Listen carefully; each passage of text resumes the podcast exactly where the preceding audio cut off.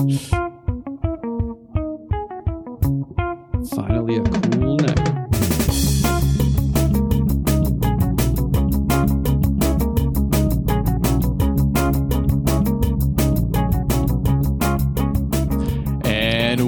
Welcome back, everyone. It is episode 87 of Thirst and Goal. I'm here. My name is Franny. Across the table for me is Ben. And like you mentioned just now, Ben, it is a cooler evening tonight. It's- Finally. I know. So it's a little more comfortable for us to be out here. It's not 95 degrees, it's about 75 degrees, and it feels so good. Finally, Yes, it's cooling off just a little bit. We're coming up on September, finally, although it feels like it's April. Two weeks Uh, away Yeah.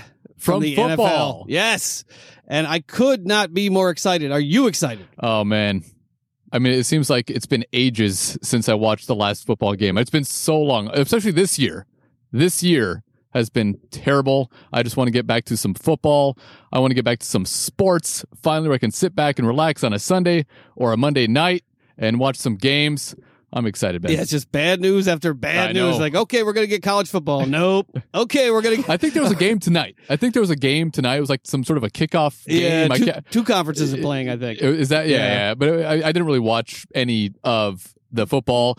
Uh, but Ben, me and you have been uh, pre gaming before the show. We usually have a few drinks before we get started. And what are you drinking tonight, Ben? I am drinking a little bit of the Citadelle Gin de France. It's a Oh. wonderful gin from the south of France, full of botanicals, full of juniper, full of summer. This is a gin that I can't recommend enough for the summer. Uh, throw a little lime in there, throw a little rosemary in there, maybe even a dash of a gin mixer. They have a nice gin additive you can buy. Uh, but this has been really, really good, and I'm about Oh, wow. Three quarters of the way through that bottle. That's a Yeah, really, you've- really you've nice bottle. through that one pretty quickly, Yeah. Ben. Exactly. And uh, I've been drinking. Uh, well, actually, I just polished off the bottle of the Basil Hayden's Dark Rye. That one is done. We created a little bit more room for the stash that we have building uh, over here, and then I started drinking or. Uh, uh, poured in some of the Knob Creek rye, which is also almost at the end. A little bit of the Knob Creek, a little bit of Basil Hayden's with some Coke, and now actually I switched over to some of the Club Soda. I don't want to have too much sugar, Ben. You know how I feel about my figure. Oh, Lord in heaven. And how well, was look who's talking? Look who's talking. Yeah, you I got- never drink Coke. That's it's true. always tonic for you. I just don't like too much sugar. Uh, it gives you a little bit of a headache in the morning. That's, true. for sure. And you can never have too much quinine in your diet. Yeah. uh, how was your week this week? Uh, it was a good week, Ben. It was a good week. You know, it actually flew by. Um, you know, no no uh, issues to speak of. It was actually a very easy, very pleasant week at work this week. What about you, Ben? Uh, same. I mean, it was actually a pretty, pretty reasonable week other than the heat. It was a little bit hot earlier in the week. We finally cooled down here at the end of the week, but I will say that it wasn't as long a week as I had had in the, you know, the past or previous few weeks. So I'm looking forward to hopefully a nice, you know, not relaxing week, but a, a week without too many fires to put out next week. Uh, so we are going to take you on a ride through the football world as well as uh, do a little bit of drink tasting. Uh, there's a lot going on that is rather unpleasant uh, in the world and in the country. So we are going to avoid all of that and take you on a fun, fun ride through the NFL. Friday, what's on the agenda tonight? What are we going to talk about?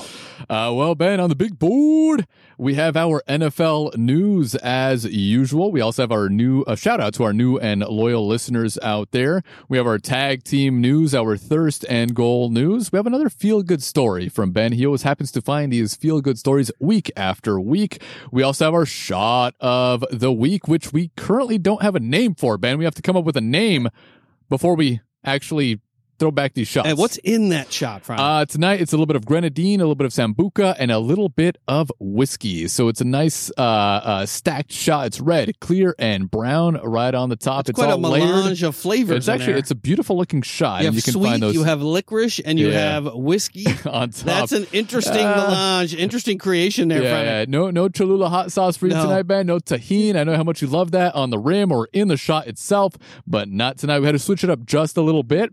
Uh, we also have our beverage of the week, which is another offering from Balcones, Ben. It is the Balcones Brimstone. I'm so excited to try this one. Every offering so far from Balcones Oh yeah, has been excellent. Whatever they do, it's magical. Yeah. It is great. Um, it is definitely. I mean, you know, I didn't, I didn't hear about this distillery until maybe I don't know, a few months ago when we first started sampling uh, drinks from uh, from Balcones, but everything that we've had so far has been great. Uh, so I'm expecting this one to be just as good. And we also have our beer of the night, which is from actually BJ's. You know, I didn't realize it. It's a restaurant brewery, um, and I'm not sure are they. Are they prevalent in the? I mean, is, is it not is- is- oh, okay. No. So it's it's mostly like a West Coast thing. West Coast, Texas. Uh, I think probably west of the Mississippi. I mean, there may be some on the East Coast now. Yeah. So please, folks, if you live on the East Coast and you have a BJ's, I haven't been back there in quite some time. Uh, but I think it's primarily on the West Coast, sort of Texas West. Yeah. Okay. I mean, it, it's. I mean, they make some good beers. Oh, and, for and, sure. And, and and I didn't realize that it was from BJ's until I got to the checkout counter and I see BJ's until I'm like, ah, I don't know, should I get this one? I was about to walk back and grab something else, but the reason I did grab it was because the can that it comes in, I just love the graphics on it. It's I thought it was pretty cool. cool. And uh, you know, hopefully we enjoy that. I believe it's an IPA, and uh, we also have our housekeeping to finish up the night, Ben. All right, Friday. What's first up on the big board? First up on the big board, Ben. NFL news. Oh, every single week. We're only two weeks away from the NFL season, and still there are happenings going on through Can training camp already- I and mean, it doesn't through even- padded practice. It doesn't even feel like it's September. No, I mean, the I first is- game's going to come, and I'm going to be like, oh, do you know? August 29th already, man. Yeah. I can't believe it. I mean, it's just the time is just flying by. I know. Uh, and it's almost the end of summer. It feels like there was no summer. Yeah. Uh, It just feels like you know we didn't do anything. We didn't go on a vacation. We didn't leave the the state, let alone the country. We've been podcasting. We've been pocket. Yeah, this is uh, This- this is we our take about vacation. about two weeks off in this the summer. Is, this is our fun. yeah, exactly. Right here when we get together and talk to each other and talk to all of you out there, drink and just have a good time. And I hope everybody that's out there listening, crack open your favorite drink, whether it be scotch or beer or whatever you drink, crack it open and listen to us banter on about sports. Absolutely. Uh, first up, Earl Thomas's act gets old fast again. The Baltimore Ravens are abruptly parting ways with seven-time Pro Bowl safety Earl Thomas just two days after an on-field altercation with teammate Chuck Clark. The Ravens announced they had terminated Thomas's contract for personnel personal conduct that has adversely affected the team. The Ravens are expected to try to void. Ooh, this will be fun. To void his 10 million guaranteed salary this season and it is expected that the safety will file a grievance, and he already has. Thomas, 31 years old, was sent home this past Friday and has not returned to the Ravens facility since his on-field altercation with Clark. This was a second fiery exchange. Franny talked about it last week. Uh, with a te- with a teammate for Thomas who confronted nose tackle Brandon Williams after a loss to Cleveland 11 months ago. Thomas also missed or was late to several meetings throughout his 17 months in Baltimore. Uh, the Dallas Cowboys, so far, even though they say they're not interested, are one of the leading contenders to sign Thomas. Uh, the Ravens wanted to split from Thomas so badly that they are willing to take a major financial hit and move forward without a proven replacement for him. They will take a $15 million salary cap hit for releasing him unless they are able to avoid the 10 million guaranteed salary this season. Uh, if the Ravens can avoid paying him the guaranteed money, Thomas will count 5 million against the cap this season and 10 million next season. Uh, without Thomas, the Ravens are inexperienced at free safety. DeShon Elliott, a 2018 sixth round pick, is expected to step in for Thomas for now. The Ravens like his aggressiveness and upside, but Elliott has been limited to six games in two NFL seasons because of injuries. Uh, over a little over a year and a half ago, the Ravens were lauded for luring Thomas away from his verbal agreement with the KC Chiefs and signing him to a four-year, $55 million deal, the largest given a defensive player in franchise history. Frane, what say you about Earl Thomas appearing to share some traits with Antonio Brown right around the same age? Yeah, like we mentioned last week, uh, he has not had a good 2020. None of us have had a great 2020, but Earl Thomas definitely has not had a good 2020. He had that run in with his wife, that whole gun incident. Yeah, yeah. uh, the threesome, foursome, fivesome, however women he had. I don't know how many women he had in the bed, but there was a lot of women in the bed with him and his brother. Um, Don't try to be Lev Bell. Don't do it. He also, uh, you know, became the lead blocker uh, in the playoffs as well. Uh, and when you're a defensive player, Manhandled not- by manhandled by Derrick Henry. that was not pretty to watch. Um, but I, I was actually I was shocked at how quickly um, Baltimore released him because he is he is a good player. He's a solid player. Obviously, there are some locker room issues. I didn't realize that he had that many, that he showed up late to that many meetings, but I was actually surprised, especially with the potential cap hit that it might take on the team. I'm, I'm surprised, Ben. What about you? What do you think? I, mean, I think I think they had to do it. I mean, given the fact that he's missing he's missing But I meetings, mean, he's, he's- late he's- to meetings. he's an important piece Oh, for to sure. their defensive puzzle. Oh yeah, I I mean, and it's coming out now. Of course, it's coming out now. Uh, you know, from Harbaugh and company that he missed a bunch of coverages last season, doesn't understand the playbook or hasn't taken the time to understand the playbook as well as he could and improvised last season and cost the team uh, didn't cost the team any games, but it did cost the team on defense. And, uh, it, you know, the, the, they couldn't get off the field because Thomas made some mistakes. So apparently he's just got an issue. He's not particularly prepared.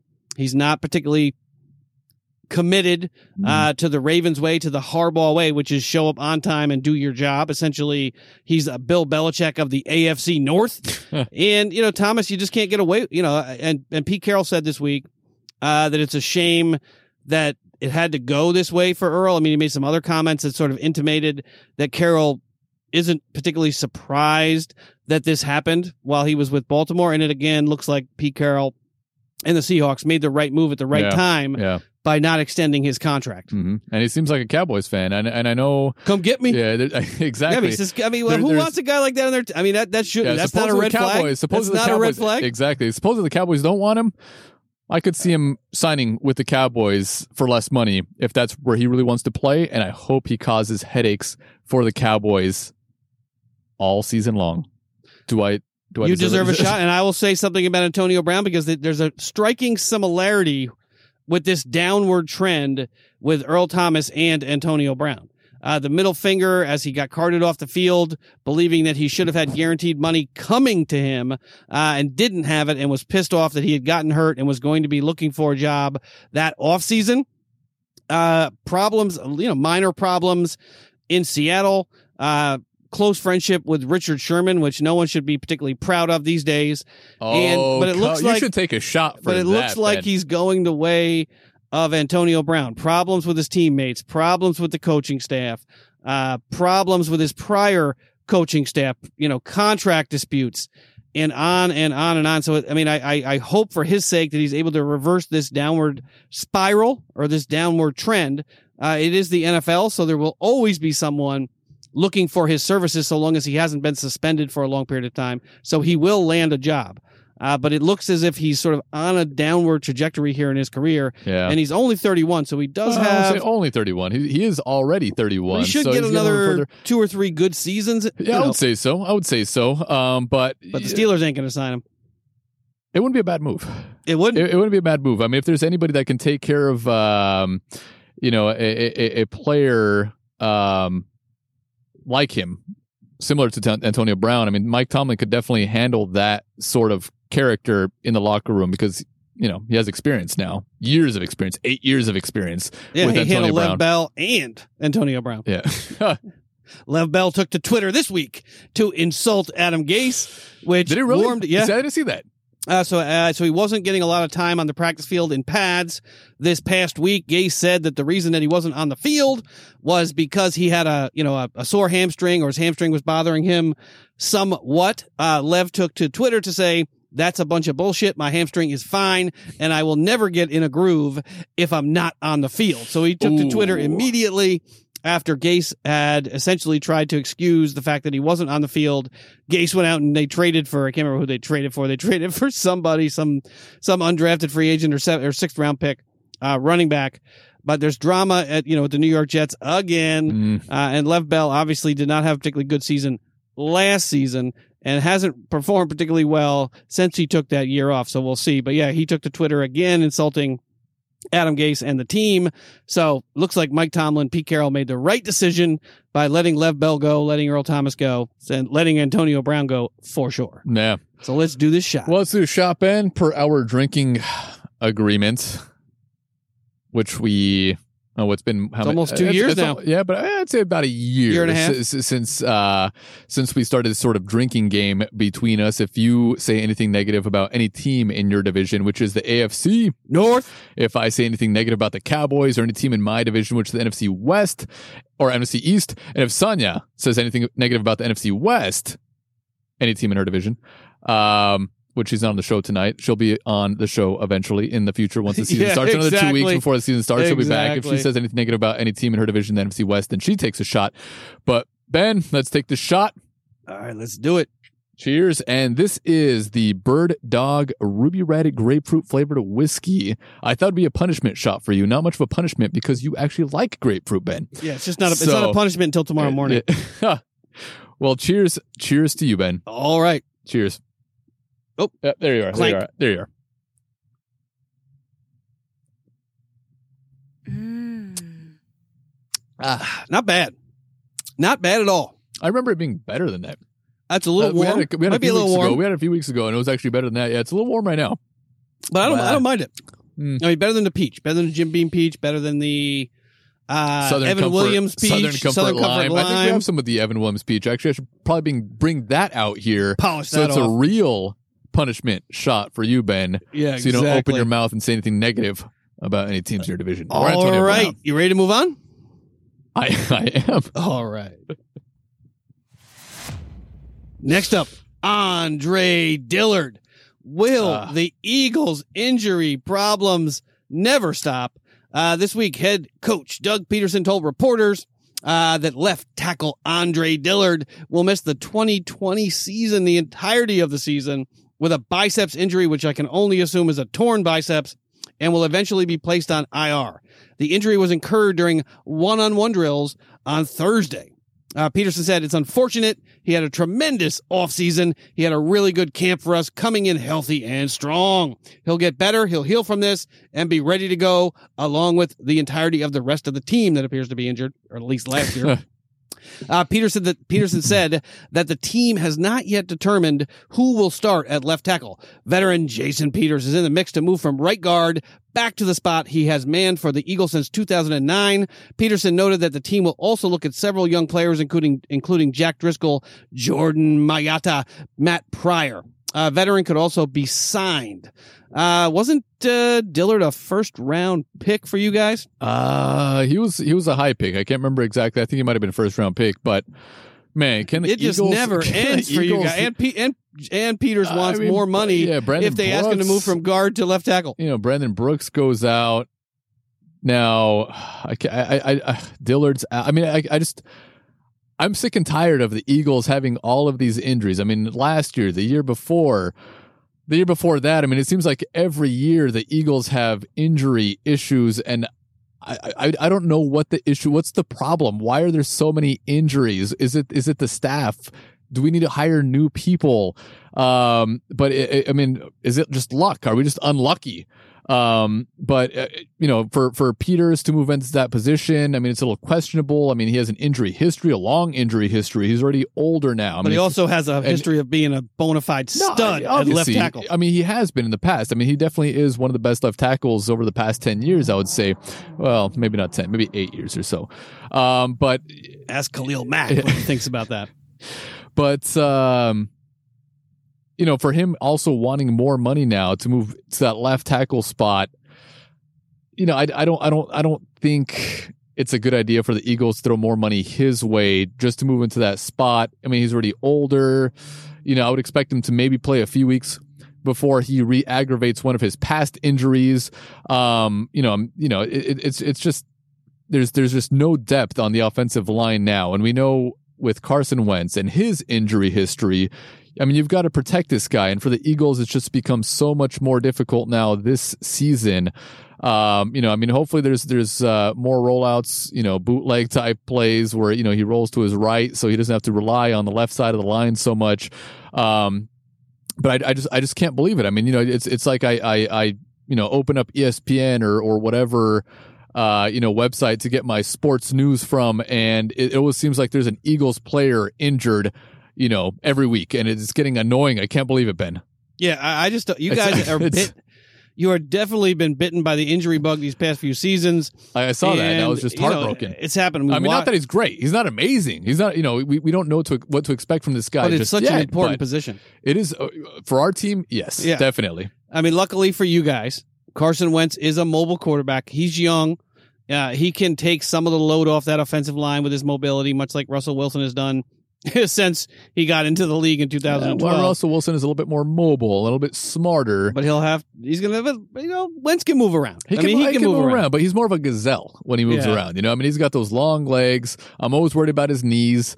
Um, it, it's it's you know, Russell Wilson is a little bit shorter, a little bit smaller.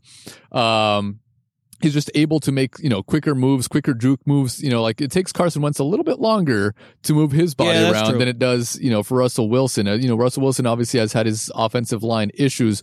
But he's been able to overcome those things.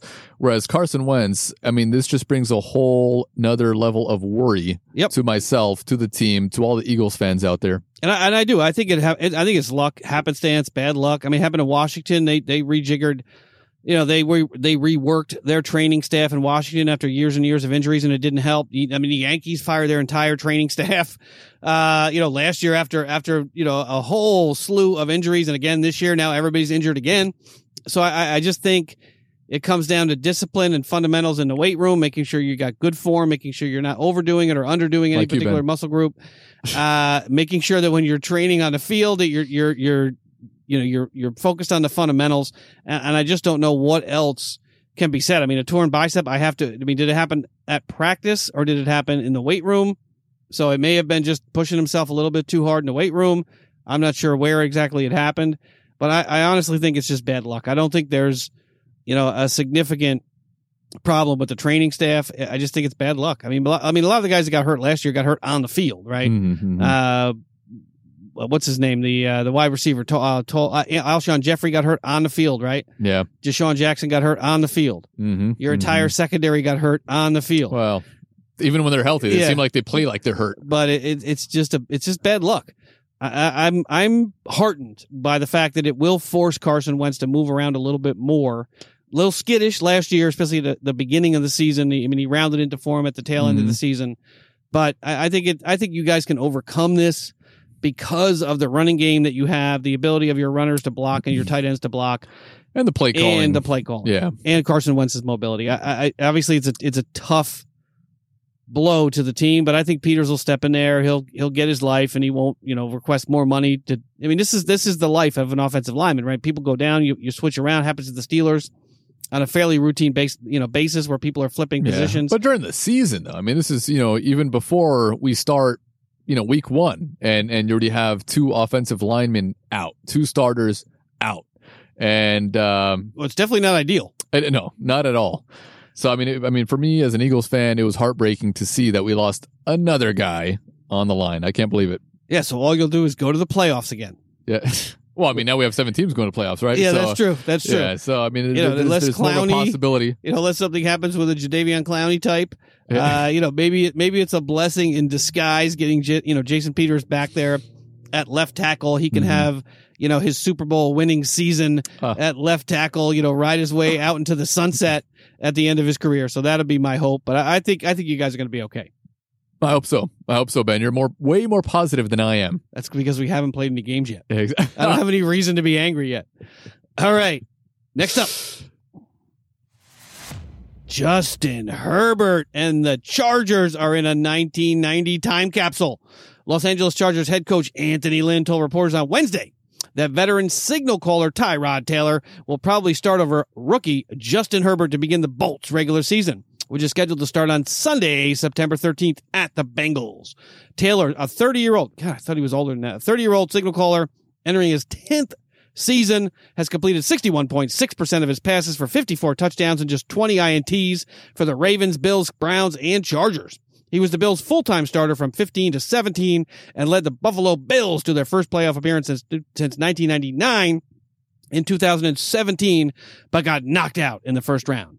The ex Virginia Tech star can also get it done on the ground, rushing for 1,843 yards and 16 more scores. The Bolts selected Herbert, a former Oregon star, with the sixth overall pick in the 2020 draft. The 6'6 Herbert is coming off a season where he led the Ducks to Pac 12 championship game and Rose Bowl wins after amassing 36 touchdowns, 32 passing, and four rushing and completing 66.8% of his passes for 8.1 yards per attempt. The COVID-19 pandemic has prevented rookies from appearing at team headquarters in person for workouts, which have been held virtually this offseason for all 32 teams. But what say you about them, the, the Chargers with all the talent they've got on that team, sticking with Tyrod Taylor, not just throwing Herbert out there and getting their, you know, their sixth round pick Mhm. a start from the beginning. Let him take his lumps, learn, and No. get some wins for this I would, team. I would start from. I, I mean, if he's the sixth pick overall in this year's you draft, got him for five years, four I- years I before mean, you're going to yeah, negotiate. I mean, start him now. I don't understand why these teams, you know, have, you know, uh, uh, uh, they they draft these guys really high, and then they don't play them. I mean, we, I mean, even with uh, Carson Wentz, the Eagles weren't planning on starting with starting him uh, that season after drafting him second overall. I don't understand why teams do this year in and year out. I mean, if you're going to draft this guy this high, allow him to start, see what you have. If he fails, then you know what you have going into next season. Um, kind of like uh, with Kyler Murray. I mean, that's the reason why he was. Um, Drafted the year after, uh, what's his face, Ben? Your your favorite quarterback of all time, Rosen. uh, Rosen, exactly. I mean, you know, the the Arizona Cardinals knew Raw exactly what they had Rosen. in Rosen.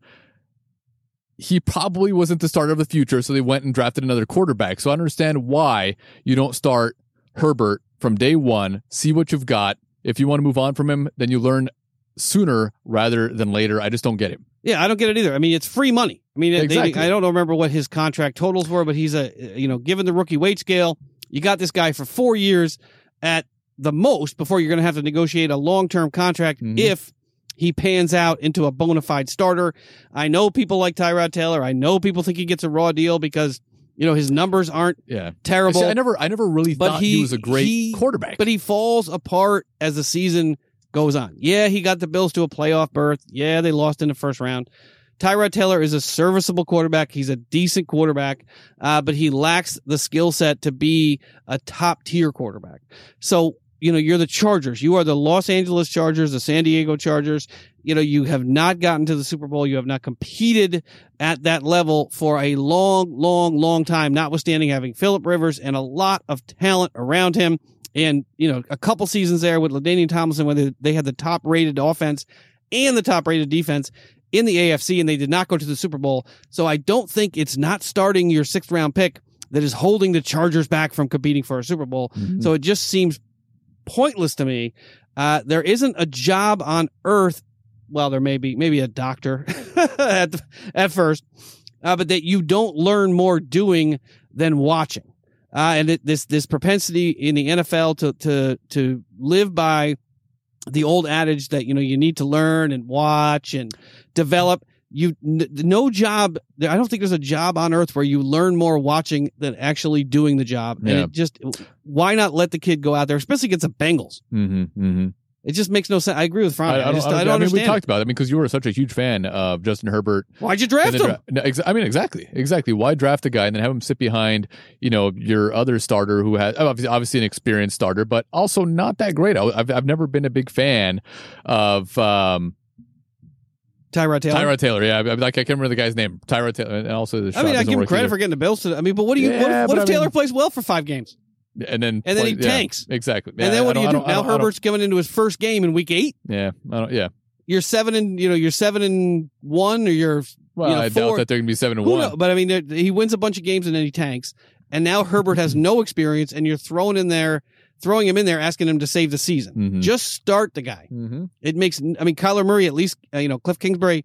You know, threw him out there last year. Let him take his lumps. They could have signed some veteran scrub off the scrap heap. And let Kyler Murray l- learn for a season. Uh, but what is Justin Herbert supposed to learn on the sideline from Tyrod Taylor? I mean, if you, if, if you got Joe Montana there and he's with the Chiefs and you, you, you know, you draft another quarterback, like go learn from Joe. Okay. Yeah. yeah. All right. makes sense. But I don't think there's anything to be gained by not starting Justin Herbert. I don't, I don't get it. I don't get it. But a lot of teams, they always do this. They draft high. They let the guy sit on the bench, hold a clipboard, you know, behind the starter.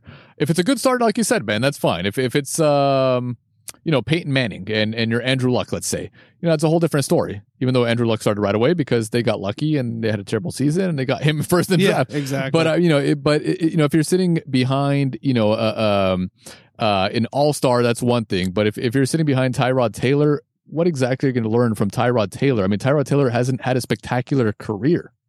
No, I don't get and, and I mean, uh, Drew Lock started last year. I don't. I don't think he started at the beginning of the season, and he probably should have.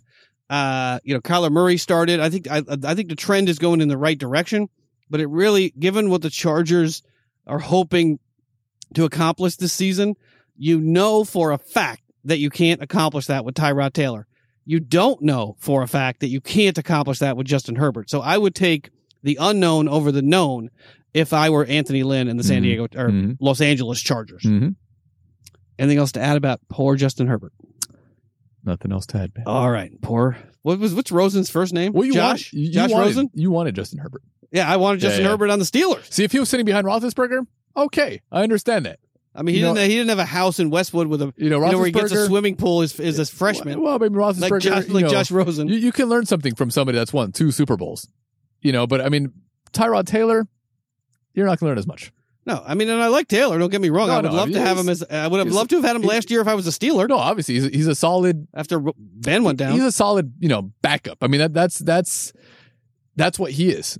You know, I mean, he, he's he's he, he's not a starter in this league. So I don't know why they're why you know Los Angeles, why the Chargers are forcing this, why they want Tyrod Taylor to start. But also, Ben, you said it probably will start. So we'll see what happens. yeah, but all game- signs are yeah, all signs are pointing to Yeah. uh, to Tyrod Taylor. I mean, you understand what they're doing in Miami. I mean, Tua Tago Tagovailoa had a significant number of injuries, and most recently an injury that kept him out most of the season. So you understand maybe why they're going with Ryan Fitzpatrick to open the season, especially because Fitzpatrick has got numbers that are light years better than Tyrod Taylor's in his career.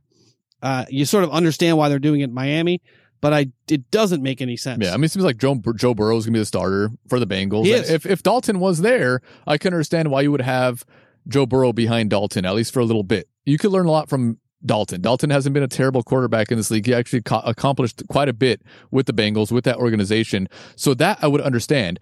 But for the Chargers, who just recently picked up Tyrod Taylor for this season, to have their number six overall pick sit behind him, it just doesn't it doesn't make sense. Yeah, I agree. We're finally on the same page. All right. You ready? I'm ready, Ben. All right. Next up, Bill Belichick wants consistency with the rules in the NFL and the NCAA. If Bill Belichick would, could change one rule in the NFL rulebook, what would it be? Rich Eisen posed this question to the New England Patriots head coach this past Monday during an interview on the Rich Eisen show. Belichick's answer? Pass interference, and not whether or not it should be reviewable. Belichick said, I think probably the one thing that is worth looking at as it in, as at is just the college pass interference rules, Belichick said. I know why it's what it is, and I know why it's different in college, and you can argue both sides of it, but it's a big penalty, and sometimes those are just tough calls to make for the officials. So I think that's worth looking at.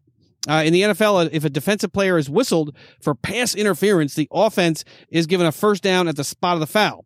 So if the contact occurs 40 yards downfield, it results in a 40 yard penalty. Pass interference penalties in college are less costly for the defense as offensive teams can gain no more than 15 yards on a DPI call, regardless of how far downfield the penalty is committed. This is one of several rule variations that exist in the NFL and collegiate rulebooks. Belichick would like to see the codes and the rules standardized. I would just say in general, Belichick said, I would be in favor of the NCAA and the NFL trying to consolidate the rule book so we can have as many rules be the same as possible so that the fans, yeah, whatever, as well as the players who come from college can make a clean transition into the same set of rules instead of different ones. So targeting's targeting, holding's holding, interference is interference, and so forth. As much as we could do that, I would be in favor of that just for the overall quality of the game. But I think the pass interference rule is not necessarily one I would change, but I would take a look at it, which obviously you would change it. And I think it would be good if it was the same as in the college rule or vice versa. Rane, what Yeah. say you about Belichick wanting to not have to teach people to do things differently once they get to the NFL. Yeah, and I, I think that would make sense. You know, I mean, at the end of games, especially if if the if the team um, that's trailing, um, you know, is not trying to launch the ball back downfield in hopes of getting a uh, pass interference call just so they can pick up the extra yardage. Uh, it doesn't give them the advantage at the end of the game uh, that it does now. I mean, now you know, you throw the ball 50 yards down the field, you get a penalty, you basically move the ball 50 yards downfield. So for a long, deep pass like that, I think it's fair to maybe move, maybe not exactly like college, maybe 20 yards, maybe not 15 yards, but something similar to what college has, um, so that you don't get that advantage at the end of games. Because uh, for the team that is trailing, you want to launch the ball back downfield because you want to score a touchdown, obviously, but it's also not fair to to the team that's defending to um to you know have a penalty called on them where they're penalized basically 50 or 60 yards down Yep. the field. I, I you know that, that I, I think that's a good uh, idea for the NFL to maybe uh, propose this and maybe have this as a new rule, uh, maybe not this year, but within the next few years to kind of make it more similar to the way it is in college. Because, it, I mean, I, I that that it really doesn't make any It's sense a- it's to me. it's, it's, I mean, it's, it's, and obviously with the way you know uh, officiating has been recently, um, you know, it, it, I, I think it would be a, a a good rule change for the NFL to do that. Yeah, I mean, I, I think I think reading into this, Bill Belichick is upset and frustrated when uh, a defensive back that he drafts out of college it gets a little too grabby in the Mhm. secondary, forgetting that it's not a 15 yard penalty. It is in fact a 50 or 60 or 70 yard penalty down the field. And I can understand why you were why you would be frustrated. I understand as a player if you're playing under different rules in youth football, high school football, and then you're in college playing under one set of rules which are fairly consistent across like high school and and and college once you, and then we get to the pros and you have different rules hmm. for a, a, a finite set of circumstances how it would be difficult why it would be difficult for players to, to sort of relearn physical almost you know almost involuntary reactions to situations and i think that's what Belichick might be getting at i don't know how involuntary it is but i could certainly see if you've done something against a receiver or a receiver acts in a certain way you know all through youth football high school and college and to ask Mhm. them to change that involuntary reaction might be hard um, but what do you think about the 15 yard penalty? I mean, you think the NFL should go to a 15 yard penalty or something similar. rather than you know, something similar because some of these Either- calls are ridiculous. Like No, the, yeah. the Saint, we would never have that Saints call, right? They would Mhm. just call it 15 yards and it's over. Mhm. It wouldn't have been that 35, 40 yard penalty down Yeah. the field. Yeah, I, I, I just think it sort of evens the playing field because it, it's, it's, you know, it's, it, it's an advantage sort of for both teams. For the offense, it's an advantage to get the penalty, you know, 50 or 60 yards down the field. Uh, for the defensive player, it's an advantage also to get, be, you know, be a 15 or 20 yard penalty if they know that the player might catch the ball. Um, so it, it's, uh, I don't know. It, it's actually it's it's it's a It's tough, tough, call. right? It's a tough call to make, but I would say it'd be more fair all around. Um, you know, for it to be let's say twenty yards. Let's say you know twenty yards is even because you know there's not every quarterback in the league can throw the ball that far. Fifty or 60 Well, that's yards. true. Drew Brees would never Drew get a Brees, 40 yard penalty again. Yeah, so it'd be a 20 yard penalty for Drew Brees either way because he can only throw the ball about 20 or 30 yards anyways uh, down the field at, at, at his age. Um, but yeah, I, I think, you know, if it was me, I probably would change that rule to make it a maybe a 20 yard penalty instead of, you know, penalty on the spot where the penalty occurred. Yeah, I mean, it's really, a, it's really kind of a tough call. I, I I mean, I, I can see where you're coming from, and I, I think I like it. Uh, but I would say that the NFL will never do it because those 40 yard pass interference calls or 50 yard pass interference calls create so much drama Mm-hmm. during the game on both sides. Every every team that's on defense hates it and thinks it's a bad call. Every team on offense is elated and jumping up and down, especially if it's a playoffs. They knocking their beers over at the bar because they were just about out of the game and they just got a 40 yard penalty down the field in the fourth quarter. Yeah. I mean, because they're call. so exciting and because they're so controversial and the NFL has proven that they like the controversy, they like the conversations that happen on Mondays. I'd be shocked if they change it, but I, I the more I think about it, I tend to agree with Front. They could have a hybrid, right? I mean, it could be if the ball is zero to 15 yards and there's a pass interference, it's 15 yard penalty. If it's past Mhm. 15 yards, it's a 20 yard penalty, yeah. but that's the most you get. Yeah. Um, I, I could see that. Yeah, I mean, I mean, because I mean, there's there's a lot of teams out there that just toss the ball down the field, hoping to get a penalty downfield. Even Oh, if the receiver, sure. sometimes the receiver doesn't even have a chance to catch the ball. Sometimes it's overthrown. And uh, yeah, I, I, I would I would definitely agree with that. It- you know, unless it's the Eagles, but I would definitely course, agree. unless it happens against the Eagles, unless, would- or unless you, you're looking for the penalty. Exactly. But I they mean, never- I, I, I think that's that's fair, I- especially with that rule, Ben. If it's between this and this many yards and this and this many yards, I mean, obviously there's so many rules already in the NFL to add these, you know, to add these, you know, extra rules to it.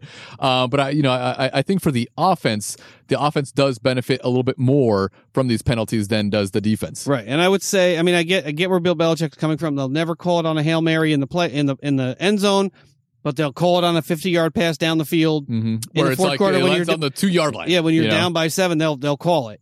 So I, I I think that the issue with with the rule is less inconsistency of the rule between the NFL and the NCAA, and more in the consistency of the calls on the field as they happen, Mhm. and the ability to review them accurately. I think Yeah. if they had if they called it consistently or reviewed it consistently, I don't think it would be a problem. Mhm. I think there is something to the sort of involuntary reaction that, that people have after doing it their entire life until they get to the NFL. There is something to that. Uh, but if they had consistency on the way the plays were called and reviewed, I think this would go away. But Mhm. I, I wouldn't mind seeing it would be more exciting if instead of driving the ball down to the one yard line on a pass interference call, you only get 15 yards. You got to start again at first down and drive. I think it'd be more fair, probably to the uh, I to the it- to the defenses. I, you know, I think it sort of levels the playing field a little bit more for for both teams to you know not make it a fifty or sixty yard penalty where it's just you know maybe twenty at most, maybe Yeah, twenty five, whatever whatever they will agree on, but you know something where it's more um, you know even for each team. Yeah. You know, because you know, like you said, I mean, these players get a little grabby once it gets a little bit further downfield. But is the ball catchable? Is it not catchable? I mean, it's there's there, I mean, there's there's so many variables there. Um, where, and even where when makes they review it, it's yeah. not consistent. Exactly, and it makes it you know difficult for even the viewers that are watching it. You know, and and in, in live action, it makes it difficult for um, the the referees and even the referees this past season with the new rule changes that they did have. They weren't willing to overturn the calls on the field, even if it was obvious to everybody. So I mean, yeah, I mean, there's there's so much. I mean, the- there's so much there. I mean, yeah, I just, I I mean, I think in the interest of the game, I think Belichick is right.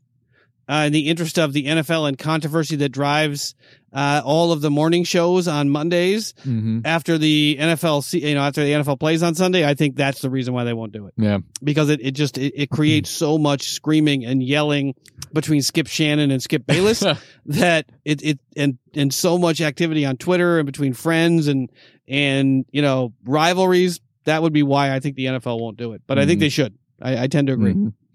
All right, Friday, are you ready to move on? Let's move on, Ben. All right. Oh, you remember to do it. Oh, I mean, you, you've been remembering all night. Yeah, rem- until I get one more- into the next. I get one more gin and tonic. Uh, yeah. All right, next I've up, too much of Knob Creek already. the wonderful and misunderstood Todd Gurley.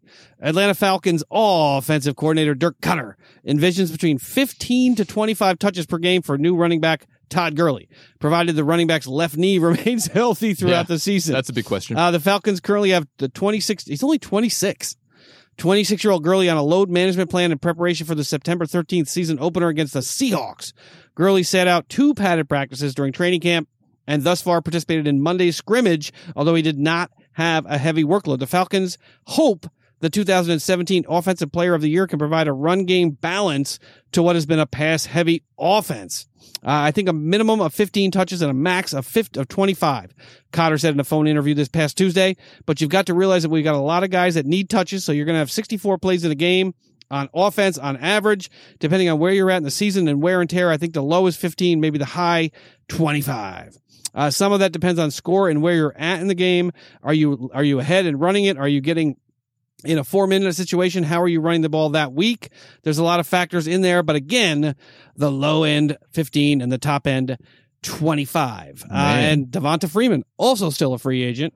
For Yeah, right. You know, he's still out there. But what do you think about uh, I can't al- believe Todd already? Gurley's, Todd Gurley's only 26 years yeah, old. and they didn't, they didn't, and they didn't give up a lot for him. I know, but So I mean, I, I would, I would say 25 is is, we- is damn near the, the we've minimum. been, we've been talking about this guy for a long time. I thought he'd be like 30 years old already. I can't believe he's only 26 years old. Yeah, and if Oh Alex Smith can play, how can they not fix this guy's yeah, knee? no, but uh, well, he's running back, so he definitely has to use his knees a little but bit there more. should be something they could do with that knee. I mean, if they could, if they could fix his his ankle and his fi- tibula and fibula, yeah. how did they? How could they Did not? you watch that? Did you watch the E60? No, I didn't Oh, watch okay, it You got to I'll- watch I'll that. watch Everybody out there needs to watch that E60. Uh, it is very interesting and very disgusting. Uh, but for uh, for you know. For Todd Gurley, I mean, I, I just because of his injury history recently, I mean, it, it, it only seemed like it was a, a, a lingering injury last season with um, with the Rams, and I wasn't sure how healthy, uh, you know, Todd Gurley was. I mean, I'm, I'm not sure if it was Todd Gurley himself or just the the Rams' unwillingness to use him. Um, he played well near the end of because the they were so worried about maybe him re-aggravating that injury. Um, and he did play better towards the end of the season. Uh, but for for 25 touches for Todd Gurley, that seems that seems like a lot. I know he's only 26 years old, but with the injury history, I think 25 would be a large workload for him. I think closer to 15, maybe 16, 17 touches for him.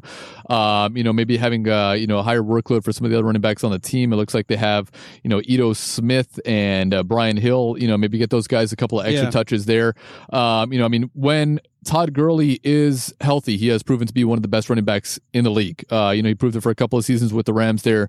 Um, but 25, that is that is fairly high uh, for him right now. So I don't know what you think, Ben. Yeah, I mean, he's not costing them a ton of money. They didn't give No. up a, a ton to get him, and the salary cap hit is not that significant. Personally, I'm hoping that some team will employ the Goose Gossage, uh, you know, Mariano Rivera methodology that I've been pre- that I've been wanting a team to use for a long time as a closer. You could use him as your closer. You could bring him in, you know, sometime in the third quarter, especially if you've got a lead in the game Yeah. and just let him with fresh legs, you know, sometime in the third quarter, at the beginning of the fourth quarter, and let him get all his touches at the end of the game when you've got the lead or when you're close in the game and close those games out Mhm. rather than spreading out. You know, you know, it's always an odd sort of disjointed game when you watch a team with a running back that's on a that's on a pitch count. You know, they're sort of they're in there for a couple plays in the first quarter, then they're in there for a play or three. Have the, you watched the, the, Eagles play? Eh, but it, it, but it, even the Steelers tried to do it. You know, when well, the Steelers Bell, don't try to do it enough. right? But I they, mean, with it Bell, just- that's a whole different yeah, story. after Bell went- you know, Bell is definitely a starter. Bell is some guy. He's he's one of those dudes that can carry the ball 25, maybe even 30 carries yeah. for the game. I mean, he, he is one of those guys. But this year with the Steelers, though, I, I, Conner's I gonna think they would have they would have benefited by having you know two men running the ball throughout the game. So you know, uh, It just always feels kind of herky jerky when they do it. When they, I mean, the Eagles have a system. They have a, a plan I, as I- to how they're going to use their running backs, and they employ it, and it's fairly consistent. yeah, but it's it, when you overplan it. yeah, You know, it's like you're doing great right now, but we're still going to pull you out of the game and throw this other guy in who's cold coming off the bench. I mean, I you know, teams kind of have to gauge, you know, the game, the way the game is actually flowing, and and and uh, you know, for for Atlanta to actually have a number that they want him to run the ball, like the amount. I mean, you kind of have to gauge the flow, the ebb and the flow of the game. If he's doing well, great, throw him in there, run the guy. Um, but you know, twenty five you know, for for Todd Gurley, that seems a little high to start the season. Um, you know, see see where he's at really. yeah, but I mean, do it with a plan, Mm-hmm. right? I mean, these are human beings; they're not machines. You know, as Franny just mentioned, coming in with cold legs, you got to be, you got to be able to get into some kind of a Mhm. rhythm, some kind Some of a groove. you know. So if it's a herky jerky, three carries in the first quarter, two carries in the second quarter, five carries in the third and I quarter, hate it especially when it's my fantasy the- guy. It's my fantasy guy. but it's like it feels in the first it half, feels like there's no plan. when you need to score ten points to win, Yeah, and he, he you know he's great in the first half, and then obvi- you know they, they, obvi- all of a sudden they go to the, the other guy Yep. on the bench. Like what the. F- yeah, this it was like having work great. done back in the '90s or whenever that was, when you know Mike Alstott would come and get the touchdown Yeah. after work done, drove the ball down the field. Uh, you know, it's, and bring it's- the fullback yeah. in. You know, who cares that Todd Gurley carried the team all the way down the field? Let's bring the fullback in, score Yeah. the touchdown. I mean, that's why if I'm if I'm the Seattle Seahawks, I bring back Marshawn Lynch, and you don't Oh, see him until the fourth quarter. Yeah. You don't see any of him until the fourth quarter, and in the fourth quarter, if Carson is you know if Carson is, is not playing well, you just you run them down their throats. But it has to be there has to be some kind of a plan. This this Mhm. 15 touches, how are we going to fit these touches yeah, into the 25, whatever. I mean, it's like, you know, what are the ebbs and flows of the game? yeah? Just you have a plan. Yeah, and I I think Pederson has a plan Yeah. most of the time. Yeah. I mean, because he's a great runner. He can catch the ball out of the backfield. He can, he can do everything for that team. But, you know, the big question is how healthy is he? Don't force him if you don't have to. Yeah, and think about it. I mean, just in your own personal life. I mean, if you're if you're working out, do you work out for ten minutes and you're like, oh no, no, I'm gonna take an, I'm gonna take two hours off, then I'm gonna work out for five more minutes. Oh, I'm gonna take you know Yeah. another two hours off. Now I'm gonna do Gotta a, get on the bike. do a few sets of bench press. warm. Then I'm gonna be going to the house, watch some TV, and I'm gonna come back and do another set. You know, your bodies bodies don't work that way. So I feel like they need to have a better plan for him. Use him in the 4th Mhm. quarter, especially if you got a lead or the game is close.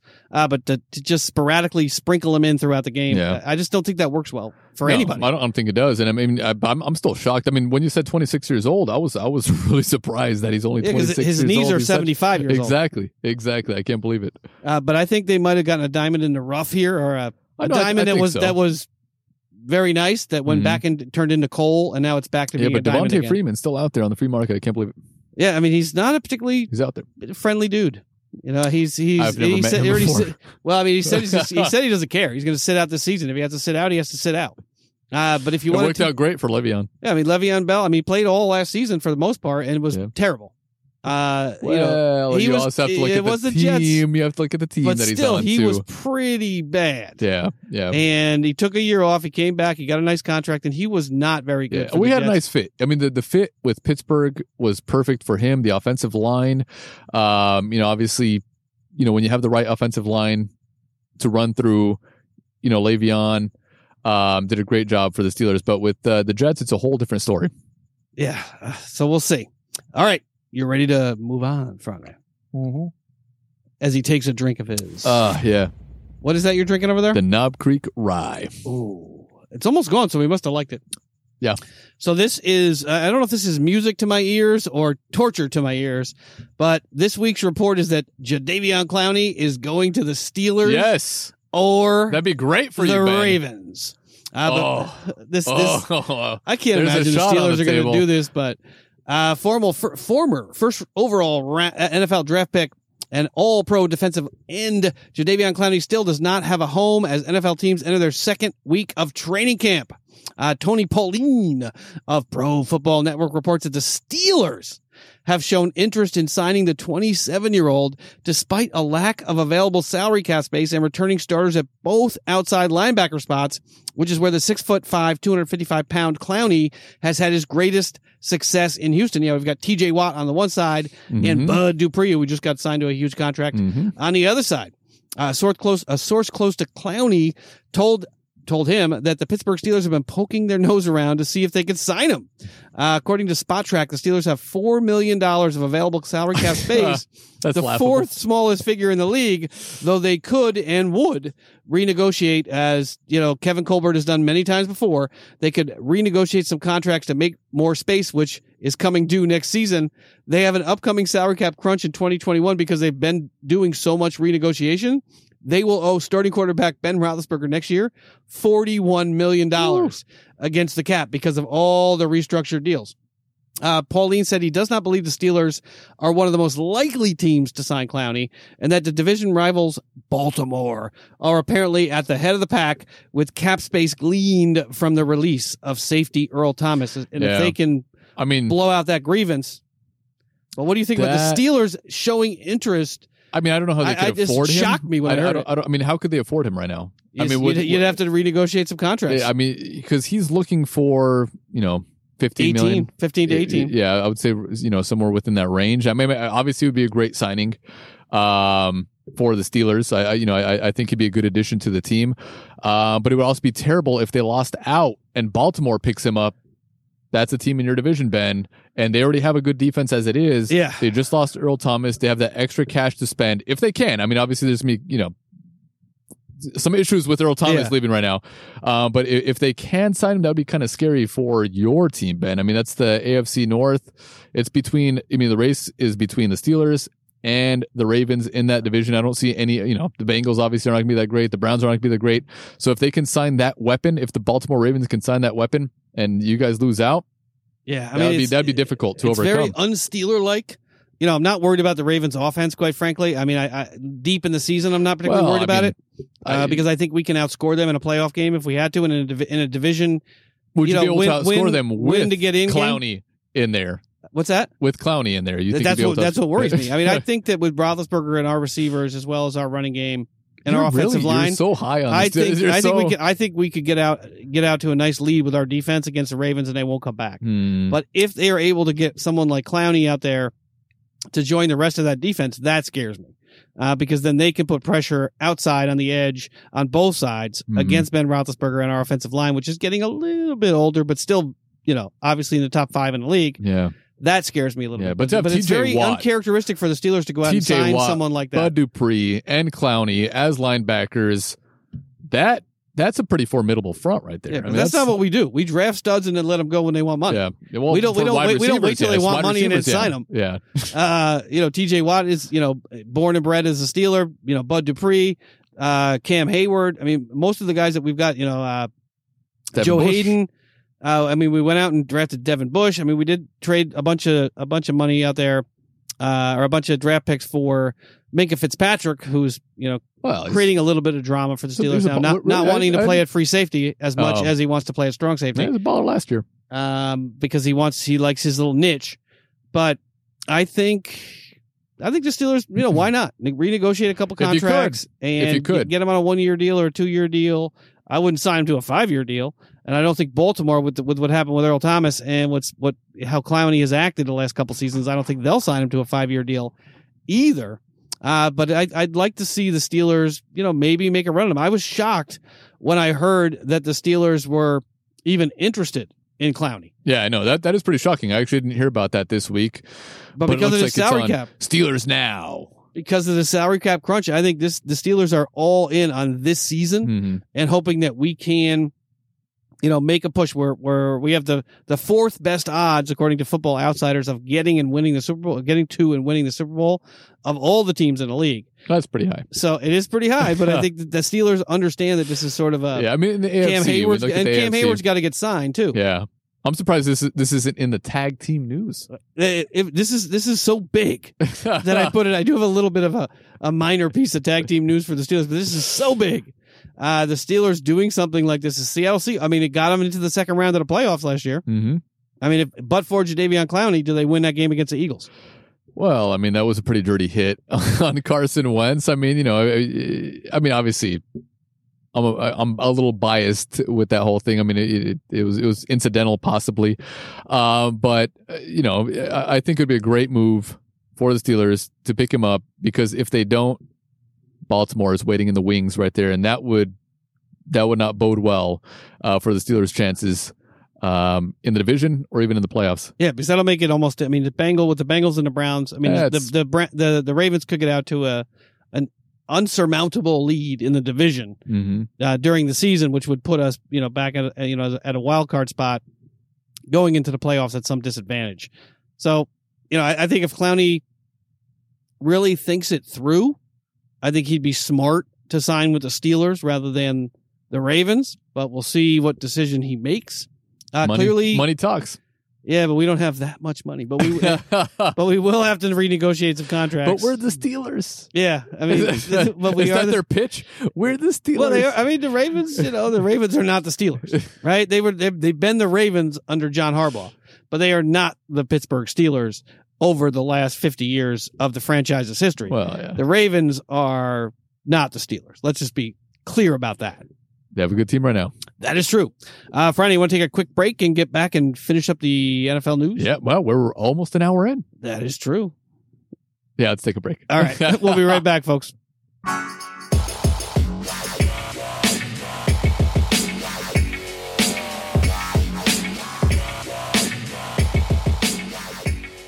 All right, and we are back with the remainder of the NFL news.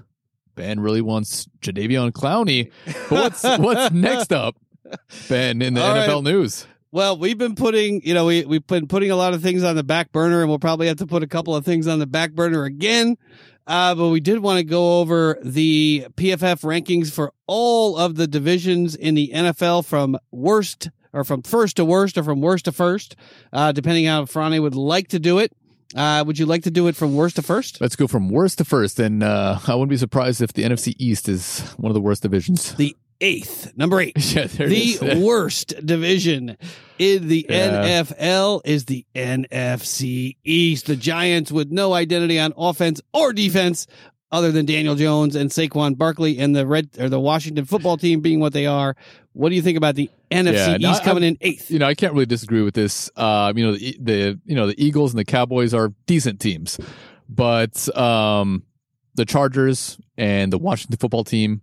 They are not going to win too many games this year. They're, they, I would say maybe five or six The wins Chargers? for each. Uh, did I say the Chargers? What the fuck did I just say? The Chargers. Did I say? Oh, okay. Oh, you mean the Giants? The Giants, yes, that's what I meant.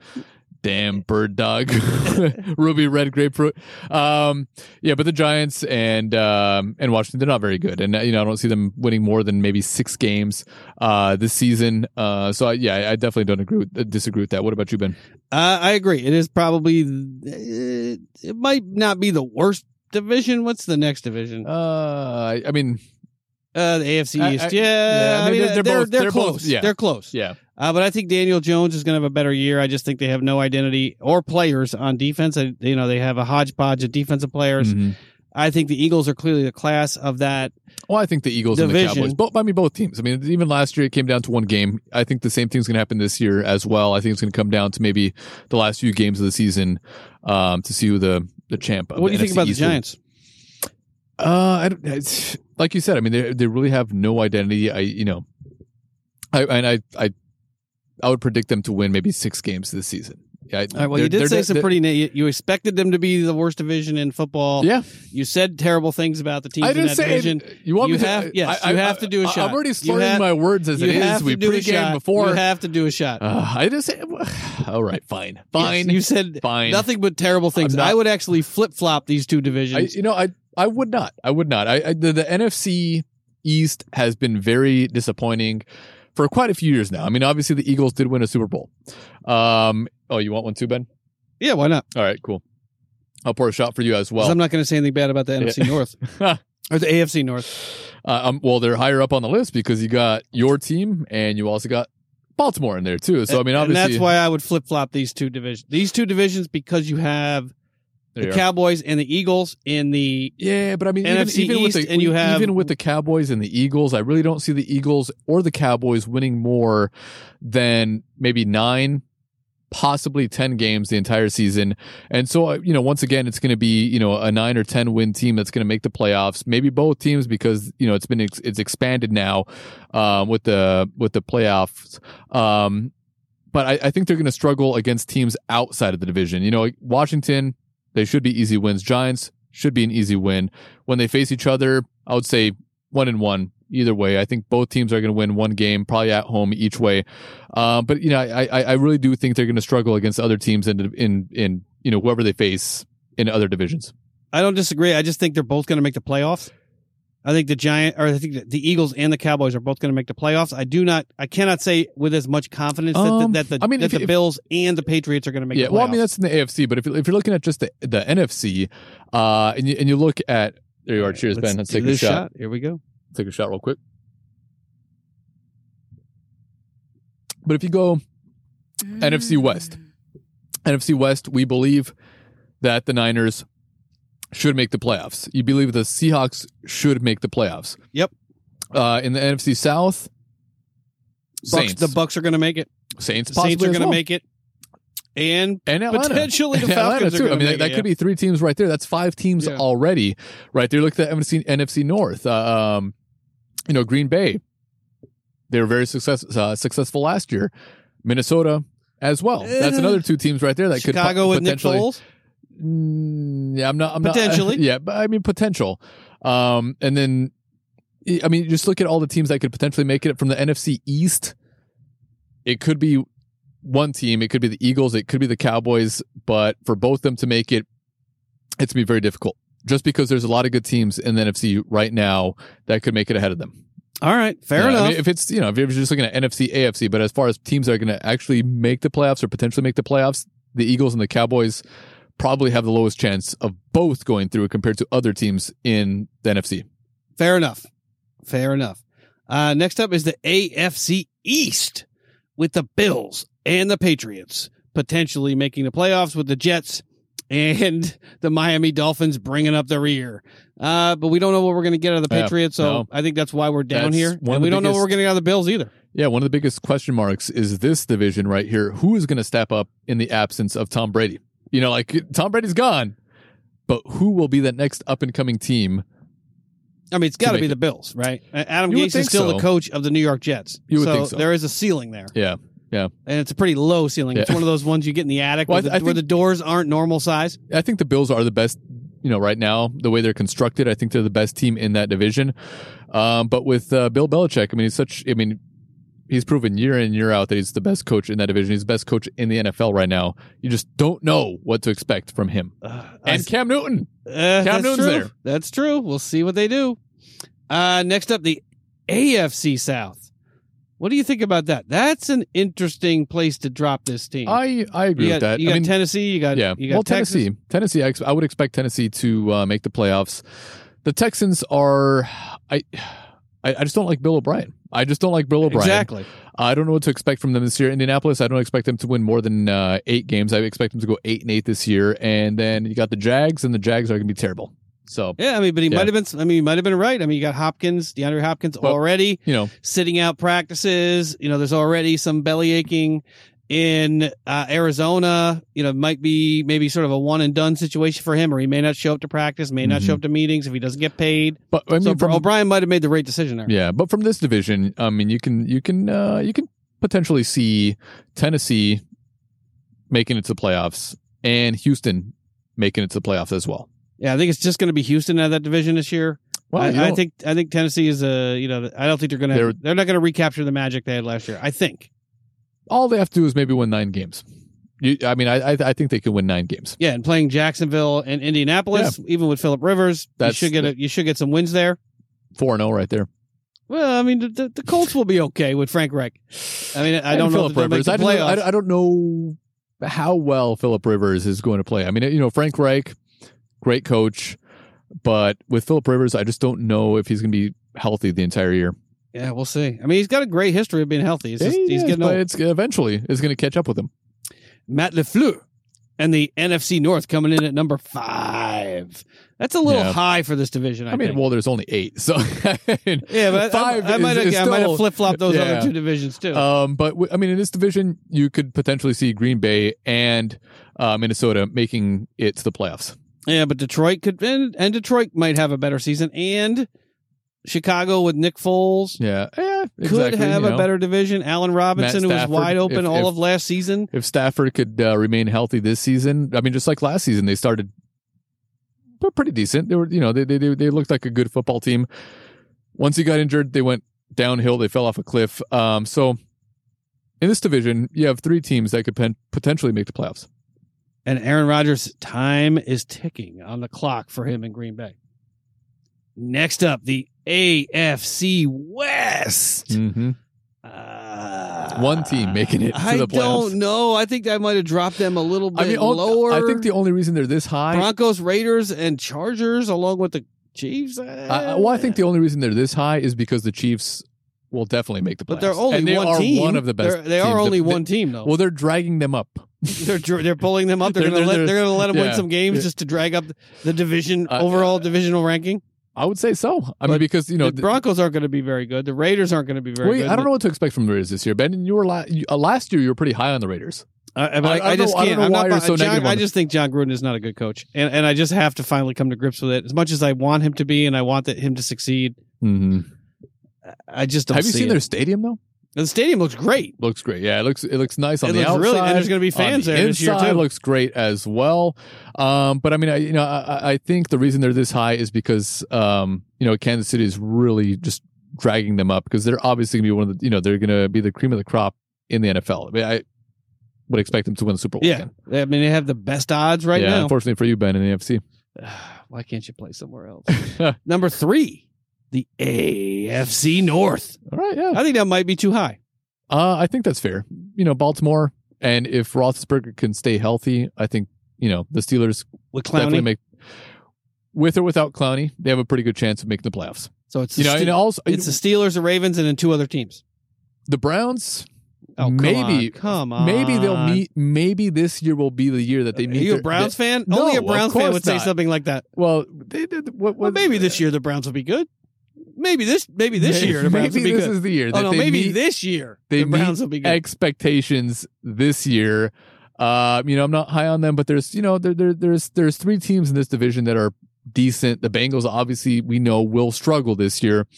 Um, but Baltimore, Steelers, definitely good teams. Even against other divisions, I think they'll be good. I actually think the Bengals might have a better season than the Browns You know, because the Eagles play. with Burrow the and Eagles Green and, play- and a bunch. Of, and Joe Mixon is is looking for a contract. Yeah. I actually think they might. Bengals defense is not terrible. yeah, the NFC East plays the the AFC North, so I mean, it's not going to be easy for Either, for us. either, either. div- Yeah, exactly. Because No, we, we're playing uh, the Eagles and we're playing the, the Giants football team and Giants. the not the uh, Washington football team. the Washington football team, and I the- told you we shouldn't have taken a shot. yeah, that's true. All right, number two. What do you think about this? The NFC South coming in at number two. I agree with it. I'd probably put them at number one, but Uh, well, the NFC West is all. I mean, I'm sure you got well, the Saints, you got the Bucks with Tom Brady, No, it's definitely be a fun division to watch. the Falcons. I these mean, two that I mean, these top two team or divisions right here will be fun to watch. I will and definitely. Carolina might be good with with uh, Teddy no, Bridgewater No, no, no, and, no, McCa- no. and McCaffrey. They could be good, Yeah, but there's too many good teams in that division already. and a great head coach. Allegedly, they Mhm. could be pretty good. Yeah. I mean, of course, Tom Brady's there. I, I, I'm excited. I mean, I, I Well, just want to uh, see. uh, we're also I'm very uh, interested to see how Tom Brady will perform away from New England. I'm sure we're going to get Yeah. a lot of games on uh, on Fox and NBC. Oh, for sure. Yeah. Well, if Yeah. you're looking, if anyone that watches YouTube could say, well, if you're looking to recover from it, TB12 now has a new product. It's called Recover. Everyone knows how it, how you feel the next day after a big workout or a big game. Take our supplement, Recover. And that's He's got this that's- ridiculous that's, ad that's on YouTube. Advertisement, folks, from Ben. Uh, but it's like it keeps popping up on, on as my YouTube ad. I'm like, I've never, "Yeah." I'm I've like, never seen on." it. I've never seen it. I'm like, stop shilling your garbage freaking GNC crap.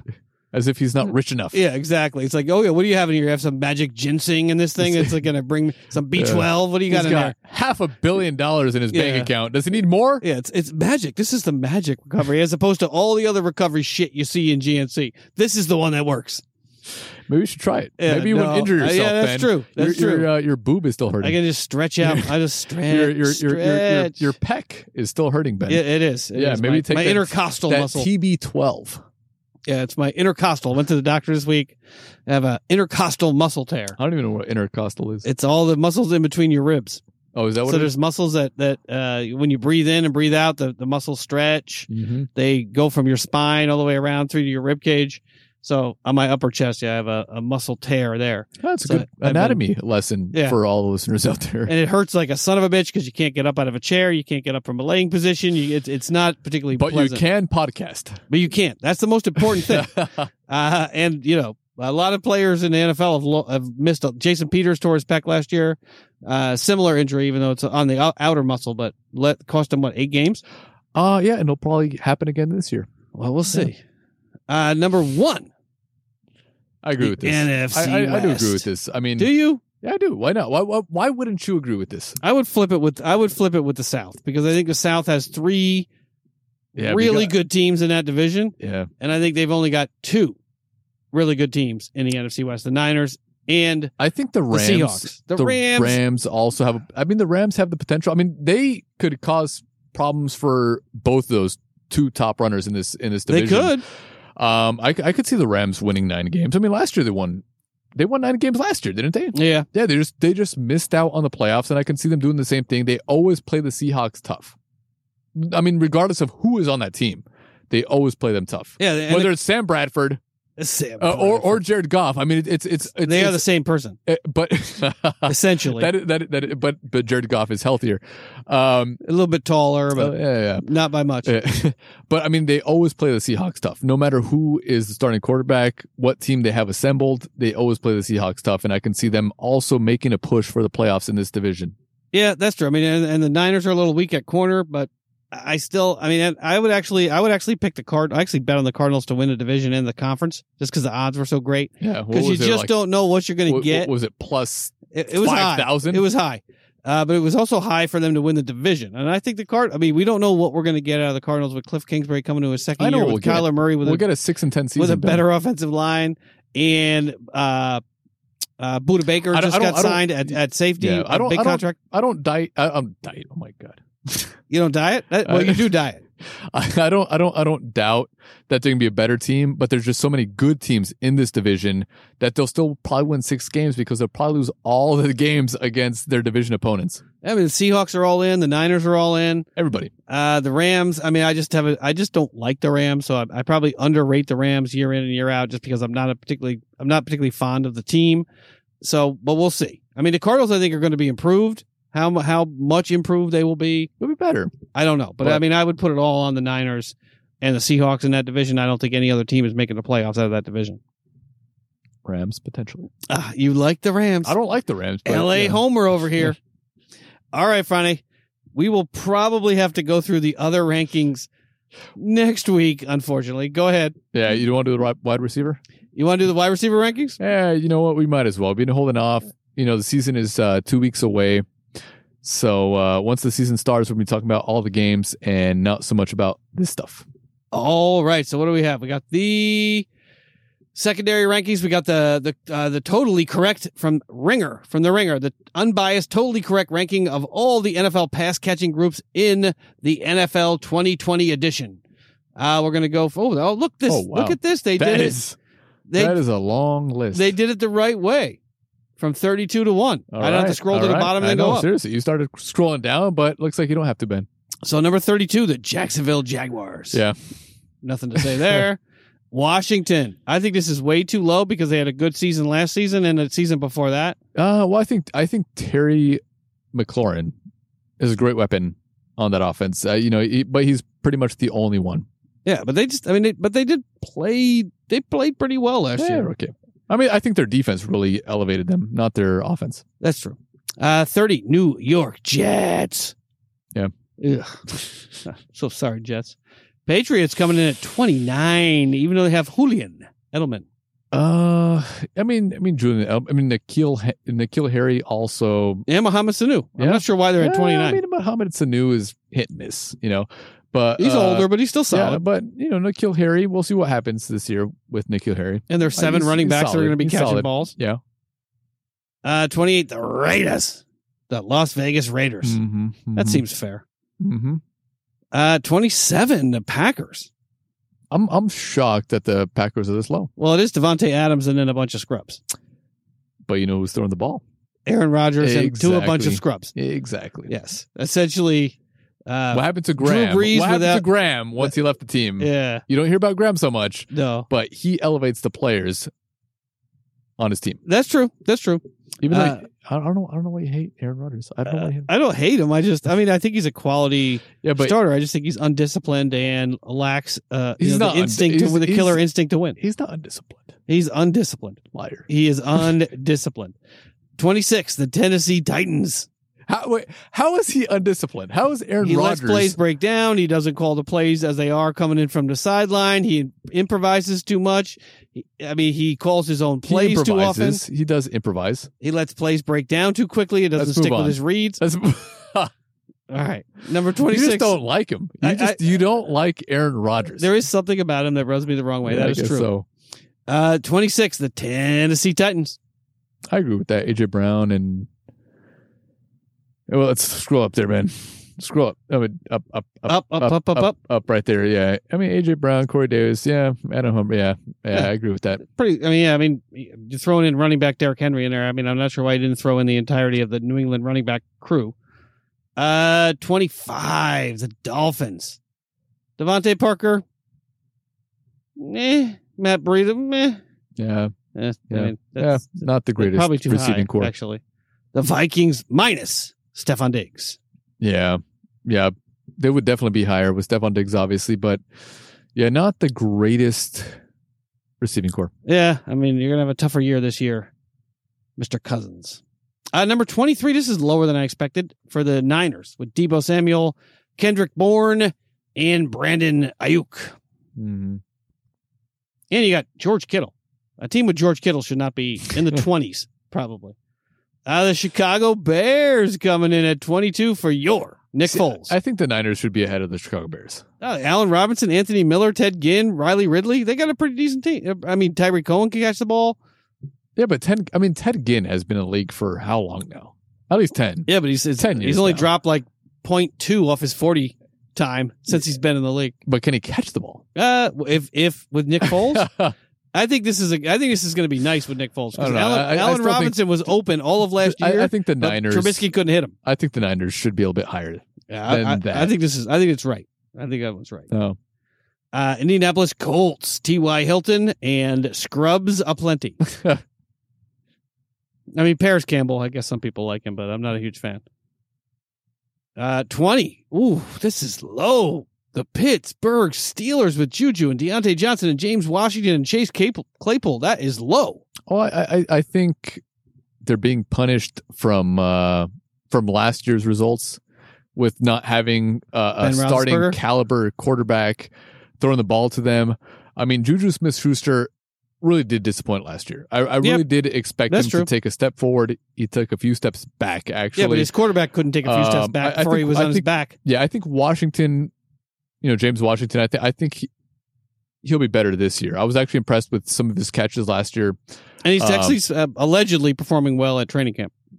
That's what they say about every single player in Uh, training camp. But Chase Claypool is supposed to be. And a tight end, Ben. Eric Ebron. You didn't know any tight ends for your team. Eric Yeah. Ebron is on there. And we got yeah, we're gonna talk about that a little bit later. but man, our tight ends are a mess. Um, Ebron Or- can't really yeah. block Well, well, yeah, there's there's tight ends out there that can't block, like most, Zach Ertz. like most of them. Uh, Houston Texans coming in at 19. That's what happens when Minus get- DeAndre Hopkins. exactly. Yeah, you got Randall Cobb cast off from three different teams. Will Fuller's Yeah, I don't mind Randall Cobb. I, if don't, he stay I like healthy. Randall Cobb. I mean, Randall Cobb played well for the Dallas Cowboys last year. yeah, he did, and good. Will Fuller could play great And, I mean, and, and Randall Cobb also played well for the Green Bay Packers. But I mean, I think Randall Cobb is a solid, solid uh, wide receiver. Will Fuller, when he's healthy, he's one of the best wide receivers Mhm, in the league. mhm. Uh, and then you got Brandin Cooks. So Yeah, I, I think I think they should probably be a little bit higher than that. Yeah, and they got Kenny Stills in there too. I mean, it's, that's actually not a bad yeah. I think, I think they should be a little bit higher. the Ravens. Are you kidding me with this? Eight- Marquise I mean, Brown, a second year player. Miles Boykin, Willie Snead, Devin Duvernay, who should be playing, I guess, for the uh, Saints probably. He'd fit right into, you know, I mean, the, the jerseys would sell like crazy. Devin Duvernay. You know, the jerseys would sell. I'm telling you. Uh, but I, I think this is way too high for for this I for this they- particular they- they this sh- this group. Yeah, I- I would say about twenty five would Yeah, be. I mean, fine. are you kidding yeah, me? yeah. Marquise Brown Yeah. is a second year player. Yeah, Boykin Lamar is Jackson average. does, Snead Lamar is Jackson average. does not have the best Yeah. targets out there. That is that is way too high. Uh the Broncos. That's also kinda way high. too high with Sutton, Courtland oh, Sutton, yeah. Jerry Jeudy, Jerry KG Jeudy. Hamler. Jerry Jeudy, He's good. Yeah, he's good. He's good, but, but also this is a little high. I would I would rate them a little bit lower. Yes, definitely. Well, then you know the st- the the expectations should be pretty high for Mr. Lock next year. Mm. ah, the Bengals at 16. This is why I think the Bengals could be pretty good if Burrow can pull this shit together, man. You got AJ Green, Tyler Boyd, Tee Higgins, John Ross, Joe Mixon catching the ball, and tight on tight end CJ Uzomah. Mm. That's a that's a nice group if, if Burrow could pull this shit together. Yeah. I would still rate, rate them a little bit lower. Of course you would. oh, number 15, the C the Seattle Are you defending a team in your division? I have to. You should take a shot for that. for defending them? For defending right, them. I'll take it. Yeah. Well, I mean, Yeah, I think yeah. the Bengals are going to be. I think the Bengals are going to finish with a better division, right. better record, Let's, let's, a better record let's, than the let's, let's garbage Cleveland let's Browns. add that to our drinking game. If we if we compliment a team in, the, in our division, You're not allowed to compliment a team in your division. I, I think they're better than the. I think they're better than the Uh, Browns by a long way now. I do. I Well- think they're better. I think. I think. I think I'll take a small Baker one. Mayfield is essentially done, and I, I just Well, I don't. I don't. I don't. Yeah, I, I, I I, can't argue with that. I mean, I know Kevin Stefanski has experience. He has, you know, a, got the Bengals. fairly good pedigree, and he's, you know, he knows what he's doing. right, pour You know, a little we'll bit more see. in there for you. Oh, Lord, actually, here we because because Oh mine my because we're both take uh, you know Ugh, taking here shots here. Okay, yeah yeah all right, let's do this. all right let me just put that cork A back real on cork. there. The one thing that's real about this alcohol is it's got a real Is- cork. Is it real? You know what? It looks like it is real. Yeah. I'm I'm I'm really shocked that for a low For a fifteen dollar bottle, it's, exactly. yeah. I'm surprised. All right, let's do this. All right, cheers, All right, man. here we go. All right, because I you know, taking over the podcast now.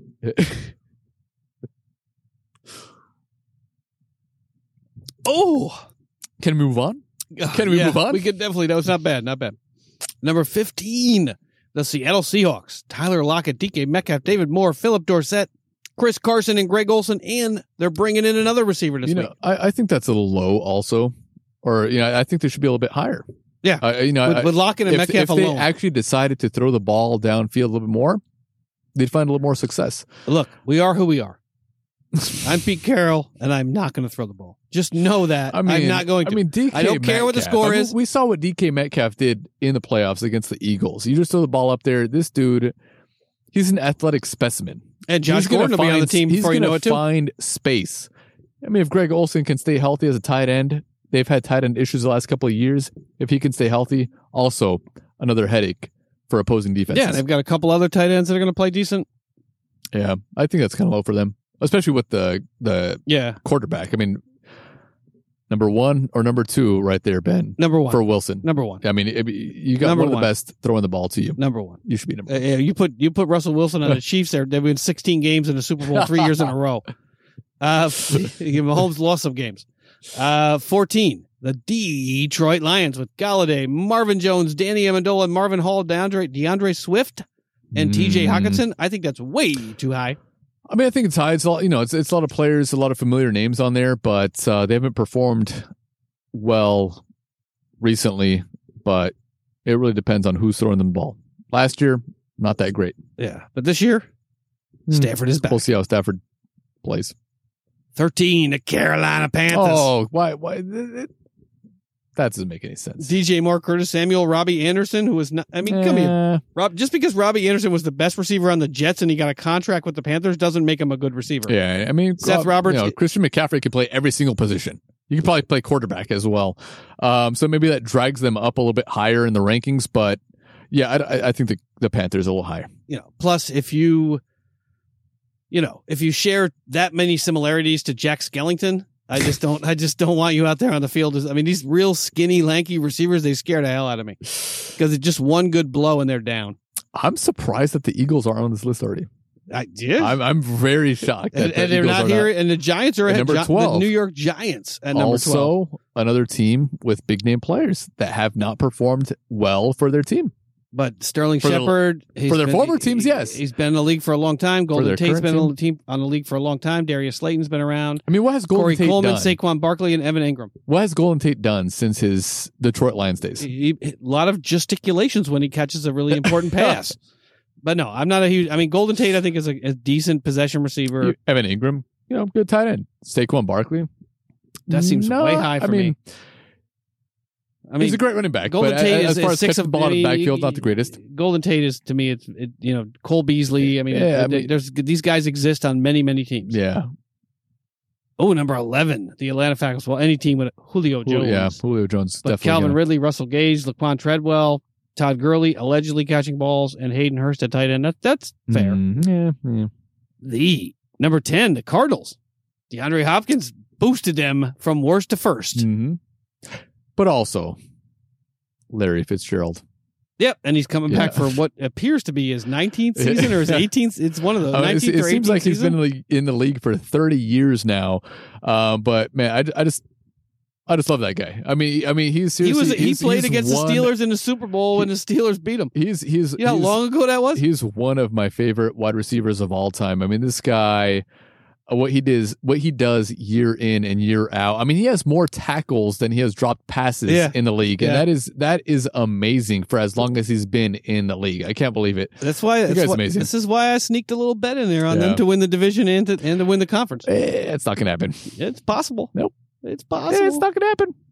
It's not gonna happen. It's Oh, the Bills at number nine Well, Stefon Diggs again with Cole Beasley. Why are you throwing Cole Beasley Hey, look, here? I like I like Cole Beasley. I thought that was a huge mistake for the Cowboys to let go Yeah, of he's, Cole he's, Beasley. he's Golden Tate essentially with with better hands.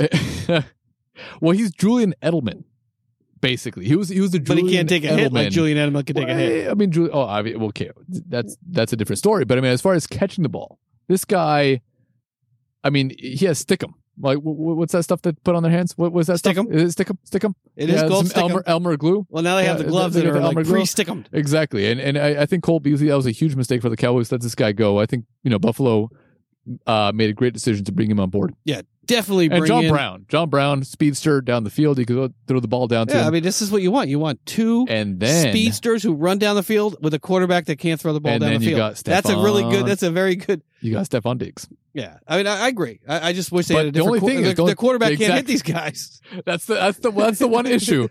But the issue is you should have been having Yeah. guys that are tough, big players that can get the ball down the yard, that 15 yards down the field, not 40 yards down the yeah, field. yeah, because they'll be overthrown or underthrown. Yeah. So hopefully, you know, Josh Allen can hit these guys. Nope, they won't. He won't. Number eight, the Los Angeles Chargers are going to completely throw away this wide receiver corps by starting Tyrod Taylor. So it doesn't really matter who these receivers are: Keenan Allen, Mike Williams, Joe Reed, KJ Hill, Austin Ekeler, and Hunter Henry.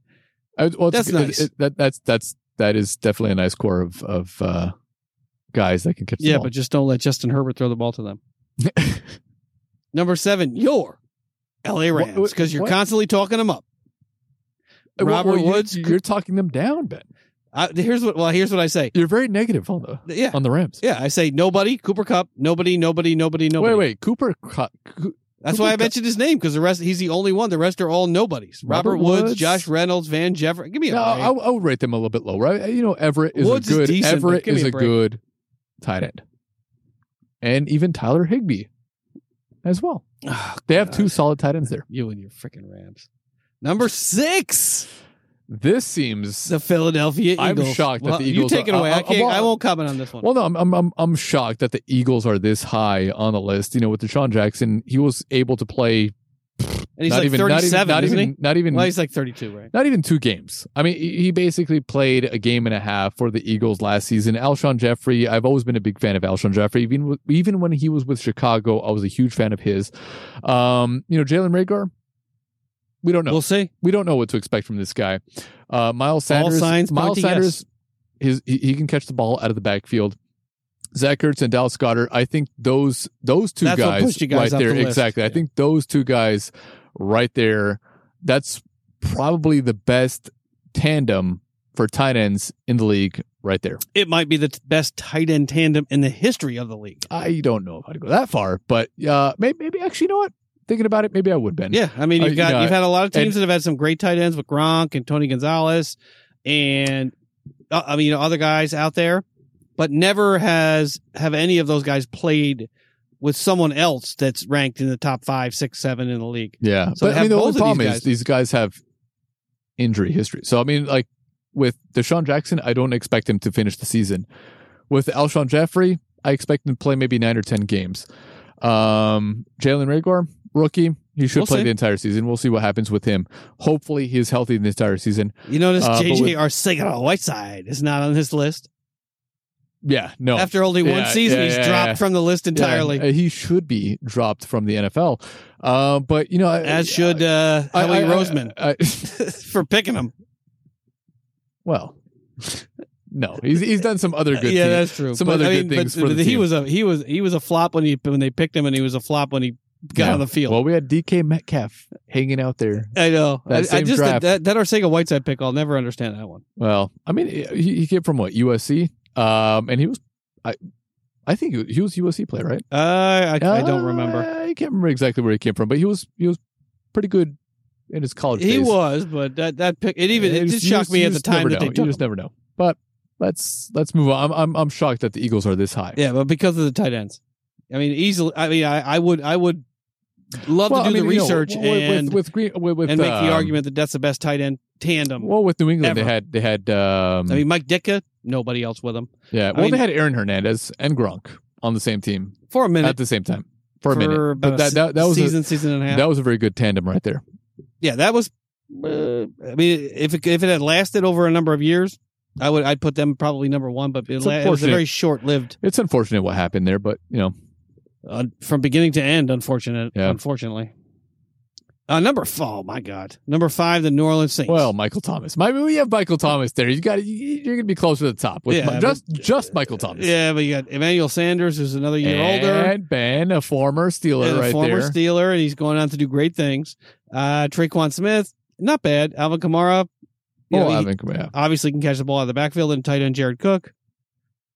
Yeah, And look at how they list Taysom Hill. Running back, wide receiver, quarterback, tight end. I don't think he plays all those positions on a regular basis, but Yeah. number four. Oh my god. the. Cleveland Browns. That tells you how terrible they are. They have Odell Beckham, Jarvis Landry, Nick Chubb, Kareem Hunt, Austin Hooper, and David Njoku, and they still fucking suck. that is that is a pretty good lineup of players right there. Yeah. Beckham, Landry, Chubb, Hunt, Hooper, and Njoku. I mean, even Njoku, it- it- he doesn't get enough credit for what he does on the field because of the quarterback play. Yeah, if But I he's were, also a very good, a very good tight yeah, end. if I were the Browns, I would offer Miami a first round pick for Ryan Fitzpatrick tomorrow, Yeah. just to get a serviceable quarterback in there that can hit open receivers. Mm, Look at those receivers. look at those guys. Baker Mayfield could run all the commercials he wants about his stadium and cleaning up the bathroom for the guests that are coming over. But look at this is the same lineup he had last year. Yeah. Pretty much. It's pathetic. Yeah. Ooh, number three, the Dallas Cowboys. All right. I don't want to take any more shots. Amari Cooper. I'm not taking any more shots here. but how is this? I mean, CeeDee Look, Lamb's no, a rookie. no, I, I do, I do agree with. but CeeDee Lamb's a rookie. Uh, he seems like he might be a fairly decent rookie. We'll see what happens with him. A lot year. of guys seem like JJ Arcega Whiteside was Well, supposed to be mean, a great on. player. No, he wasn't. Yeah, but Michael Gallup is average at best. CeeDee Lamb is a rookie. Doesn't, Cooper, really, uh, Elliott Cooper doesn't really catch the ball out of the backfield. And again, if you are on the fucking sidelines during a must win game in the fourth quarter, you are not a top tier receiver. If your coaching staff does not have enough confidence in you to put you out there on the field when you must win the game, I think Amari it was more, Cooper, I think it was more of a Cooper thing than a and than a coaching decision. well, either whatever happened there, it shouldn't have happened. no, obviously no, but it was great for the Eagles. But That that's pathetic. Yeah. I mean, uh, Gallup is average. CeeDee Lamb's a rookie. well. Gallup actually, I think Gallup doesn't He's get enough. I- average. I, I, I, I don't think he gets enough credit. Oh fuck! Wait, didn't you just say we're going to take shots if we compliment the other team? And you didn't even have to. Damn it, Ben. Yeah, well, line it up, line it up. Uh, All right, all right. Well, we'll take a break. If after I. We'll already take have we'll take not a break made enough sense in tonight's podcast, I will make less sense moving through the podcast because we started pre gaming pretty early Oh, for this oh, one. Michael Gallup. You know, I think maybe he's up there with Julio Jones no, and DeAndre no, Hopkins. he's not. I didn't Because say I- that. I think, Ben, I think you're selling the Cowboys short right here. I think that. Jason a- Garrett was- okay, Jason Garrett was very Oh, underrated. that's that's actually and larger. you know, Mike McCarthy, how dare he come in to take the job than I thought it would of, be. of Jason Garrett, who was clearly a better head coach. but you also take a, a semi small shot. I'll take a small one. Semi. But this is garbage. Cooper, Gallup, Lamb, Smith, that just Ezekiel means Elliott. Give me a break. Eze- Ezekiel El- I'm Elliott going can stay catch, here a little bit later and Blake Jarwin. Are you freaking kidding me? for the Elliott Elliott can catch the ball, yes, He could. but he doesn't do it on a routine basis Yeah. like someone like Alvin uh, you know, Kamara. like you said, we don't know what to expect from CeeDee Lamb. I don't know what to expect from CeeDee Lamb, but CeeDee Lamb was one of the top receivers in the draft this season. I, and I So was I- I- JJ I think the only reason they took CeeDee Lamb is so the Eagles wouldn't be able to pick him up, just like Dallas Goedert. I can't the season. wait to see Chase before. Claypool score two Or two touchdowns seasons in the game against the Cowboys and watch CeeDee Lamb catch one ball for nine yards. Let's take the shot. Uh, well, damn it. As if there's one thing we know about the Cowboys, they don't draft well. Uh, Number two, worse. That gets worse. That gets worse. I know it gets worse as it goes. Uh, Oh, number two, the Tampa Bay. what was that, Ben? Was that DSW? We're looking at DSW. We're looking to get some work boots or something? Yeah, I'm gonna get a little uh, some work boots just to walk through the shit that Franny is talking over there. it's just I need I need some I need some Timberlands. I need some Timberlands just to walk through that. That, yeah, okay. Thank, yeah, that is true. That is true. I mean, I wasn't trying to defend the Cowboys, but there are some def- there, there are some receivers Ooh, there that Gallup, Gallup is you know he's he's outstanding. well, he was out there for that play. He he was out there for the for the Cowboys. Oh, because he wasn't he didn't have any chance of getting a five year, one hundred million dollar contract. Uh, number true. two, the Tampa Bay Bucks. Mike Evans, I, I gotta agree with this one. Well, Chris yeah. Godwin, Scott Miller, Yeah. Ronald Jones, Rob Gronkowski, OJ Howard. I mean, Well, I mean, just with Mike Evans and Chris Godwin, those guys are both amazing wide receivers. and they also have a couple guys. And then that, you got get, OJ get- Howard, you got Gronkowski out there. I mean, talking about tight end duos. Look at that duo right there. Yeah, and they also have some guys that can get hot in streaks. So that that's a great receiving corps. Yeah. Number oh Well, god, you know, number I know, one, the Kansas City Chiefs. I- Is I- this a quarterback I- ranking or a I- receiver ranking? Yeah, no, I, I see. I, I don't agree with this. I do not agree. Tyreek Hill, scrub, scrub, scrub, scrub, because scrub. with these guys on any other team, they're not going to find the same sort of success that they did with Kansas City. I mean, Rob, the reason they did is because the offense was run around these guys. I mean, Demarcus Robinson's okay, Mecole Hardman's okay, Sammy they're- Watkins they're- is a little older, but never really panned out. Yeah, I mean, Travis, Kelce's obviously Kelce Travis. is- Yeah, I mean, he's Travis obviously the second best tight end in the league, if not the Yeah, best. uh, top three, top three for sure. oh, number one. You know what? I mean, you know, uh, you know, Tyreek Hill. He has great hands. He's fast as fuck. Yeah. I mean, he's he's a fast guy. Um, for Sammy Watkins, though, I mean, Sammy Watkins gets way too much credit in this league. I mean, you know, he had a, he had a few good years there, but with you know last year, the year before, he just had a really good quarterback, and he played pretty well for you know the beginning portion of Yeah, yeah. the season, but later on the season, he wasn't that great. Um, so I mean, with with with this ranking, I don't completely agree with them being number one. Um, I, I- think that's that's more just the quarterback right there, I agree. Yeah. I agree. and and the way the offense is run. All right. Yeah. Franny, that's it for the NFL news. We are only one hour and, And 39, 39 minutes. minutes. in. Yeah, we're gonna have to get through all the other stuff pretty quickly. Yeah, exactly. You want to take a quick break and we'll be right back. All right, hold tight, everybody.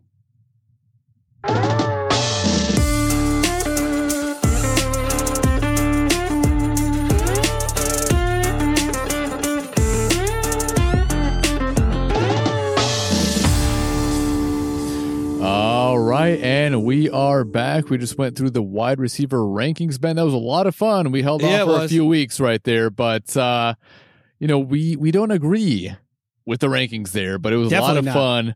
Uh, and next up on the big board, Ben, we have our shout out to our new and loyal listeners out there. Yes, if you stuck with us this long, thank you all to our new listeners as well as the listeners that have been with us for a long, long time. We appreciate all of you. We thank you from the bottom of our hearts from list for listening to this show and for supporting the show.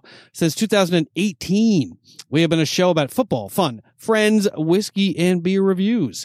And since you're listening tonight, tomorrow, in the car, on your way to work, working out, walking around the block, whatever you're doing, uh, please consider heading to our website, thirstygold.buzzsprout.com or search Thirsty Gold Podcast on the web and subscribe, rate, and review our show. We'd love it if you would leave us a rating and a review, especially on Apple Podcasts.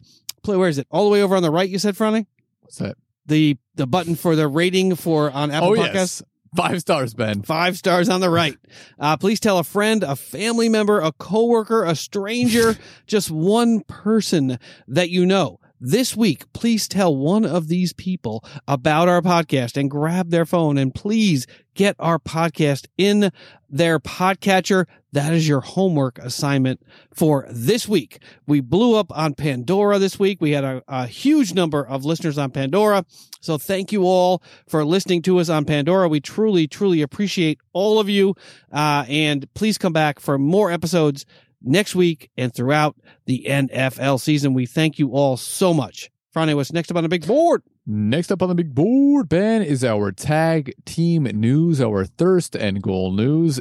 Your Steelers, Ben, my Eagles, and Sonya's Seahawks. And it looks like we have Sonya Seahawks first on the docket. All right. First up, uh, well, we should say Franny is a huge Eagle fan. If you didn't guess that already, I am a huge Steeler fan. And Sonia, who has been on the podcast before and for many, many, many, many, many weeks, but is not, back. not as a huge fan of being on the podcast in the In the off season. Uh, but she will be back, and she is a huge Seahawk fan, if not the biggest Seahawk I- I- fan Well, I know. Well, she had um, crafts night. Yeah, Crafts Night. It was like uh, Glamour Halloween, Glamourween. Yeah, yeah. So I mean, you know, you know, she's she's um quite happy to sit inside, do that, and then afterwards, you know, watch Say Yes the Dress. Usually, she watches watches it with Ben, but tonight Ben is on the podcast, so Yeah, that's true. yeah, So uh, I mean, uh, this or married 90 at, or married at first sight. Yeah, Married at First Sight or uh, Bride and Prejudice. this is what We've watched them all. when you get married. yes, exactly. Although Bride and Prejudice, not a bad show. We should probably have reviews for your uh For Bride and Prejudice? Yeah, I didn't realize that the Bride and Prejudice. Oh wow, The Yeah. people that come up with these things are genius. Yeah, it actually yeah because they suck you in. You think, oh my god, this is ridiculous. It's stupid. It's below me, and then you watch it and you're like, hmm, okay. Or or the one where the uh where it's like a, a multimillionaire marries a regular like regular person like me or like you, See, I, I- and I don't- then you go through all the drama between the two the couple when one person has money and the other doesn't.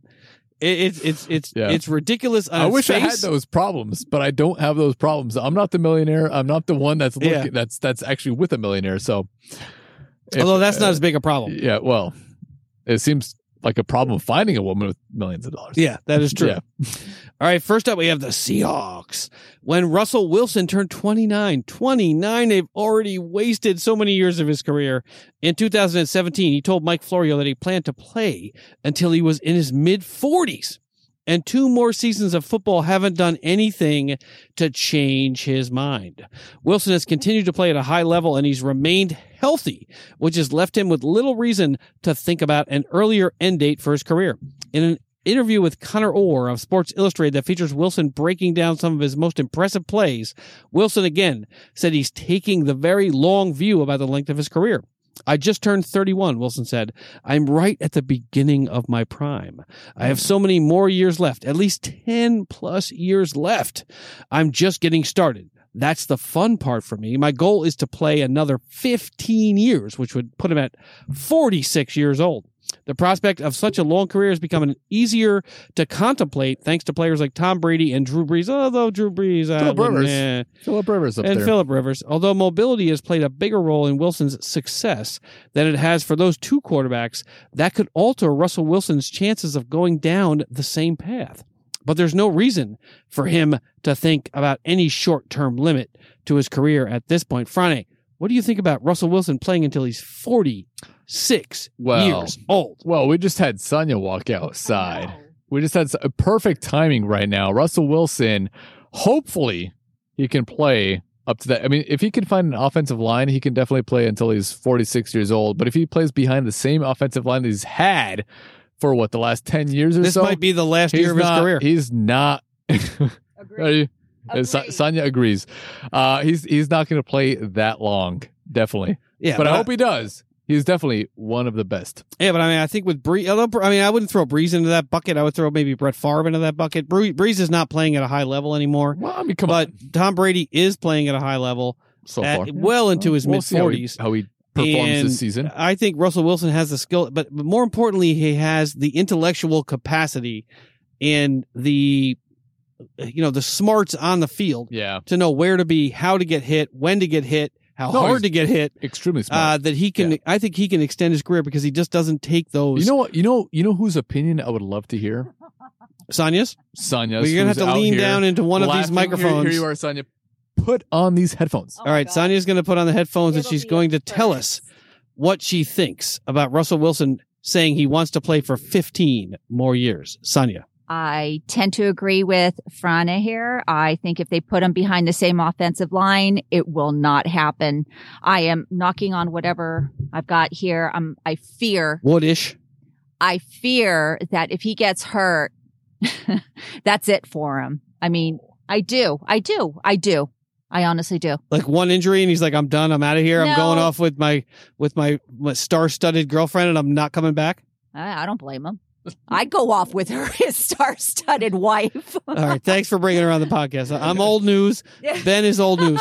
okay. Uh, but but Sonia, I mean, do you you? I mean, uh, this is a good. It's a good point, right? I mean, he's never really suffered a, a significant Don't say that. injury, so Stop it.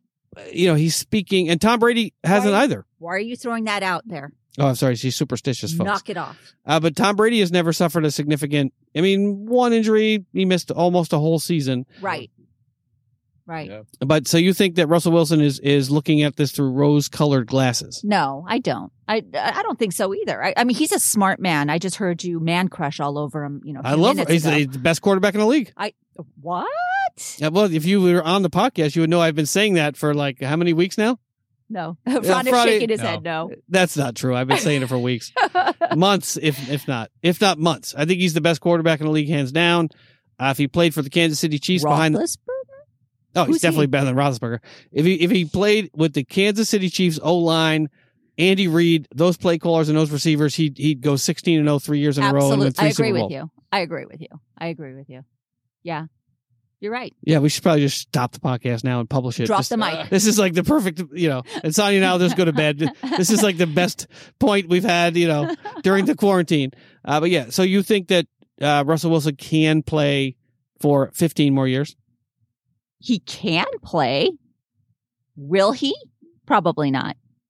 What would you like out of the Seattle Seahawks? Would you like to see him play for five years, 10 years? How many I- years? I'd like, well, how old is he right now? 31. 31. Let's give him, let's give him nine years Play till he's 40, Yeah. and then just drop the mic. make another $500 million probably within that time period? Yeah. Okay, I fair think enough. he's good. I think he's good. But if they keep throwing him behind the same O line, I don't know. I don't know. At some point, he's just going to say "f off." I'm Well, done. I'm over it. Or he's going He to go off. He's going to go off to another team. I don't see him abandoning. Bill abandoning. Belichick, Yeah. Russell Wilson Stick his connection. middle finger up to the rest of the team on the sideline when he gets injured. Yeah, him and you know was it Earl Thomas? yeah. And, n- uh, Now you know where Earl is, right? uh, he's at home right now Yeah, that's right. with his agent looking for a contract. that's right. That's right. he's in. He's actually in Florida right now with Antonio Brown, saying, "Tell me what you did because I want to do what you did." I don't know. I see the Eagles picking him up. All right, I'm out of here. All right, thank you, Sonia. Thank you.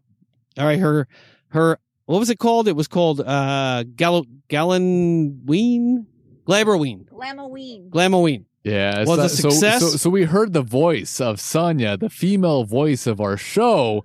finally, after about five or six, seven, eight weeks span, she finally made an appearance. Thank you, Sonya, Absolutely. for sharing your opinion with Russell Wilson for Russell Wilson. Yeah, so I know, like so- like Sonya said, if if if he's still behind the same uh, offensive line that he has been for his entire career, um, he's not going to have the same sort of longevity that Tom Brady has had in his career, or Philip Rivers as well. Drew Brees, same thing. Um, you know, these guys Again, have had not guys. Drew Brees is not in no, in that category.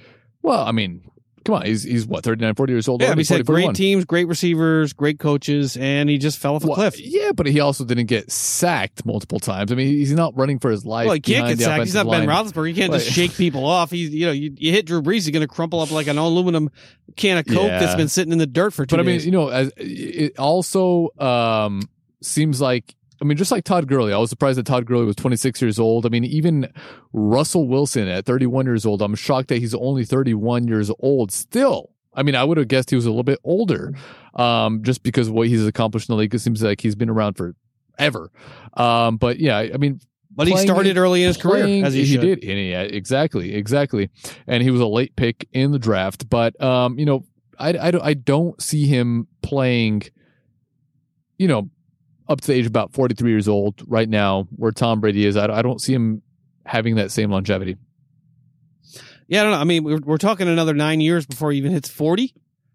And 10 years ago, it was inconceivable that a quarterback would play until they were 40 years old. Now we're talking about 45 years old. So what will we be talking about 10 years from now? 10 Mhm. years from now, we could be talking about someone who's playing, you know, at my age, at 48, 49 years old. But I mean, it is Let's not possible. get ahead of ourselves, Ben. it is possible. at, Are- at the uh, quarterback position. Are you vying for a position for an I- NFL I team? might, I might be able to You- play. you've been working out lately. Yeah, that's true. I mean, I see But if those, I tore- if I I tear- biceps, If I those triceps. tear a muscle just doing a skull Yeah. crusher, I don't know if I can actually. I don't know if I can. You're a little short play. for a for a for a quarterback, though. I mean, well, so actually, is Russell Wilson. Russell Wilson is also. He's a little more mobile than you are.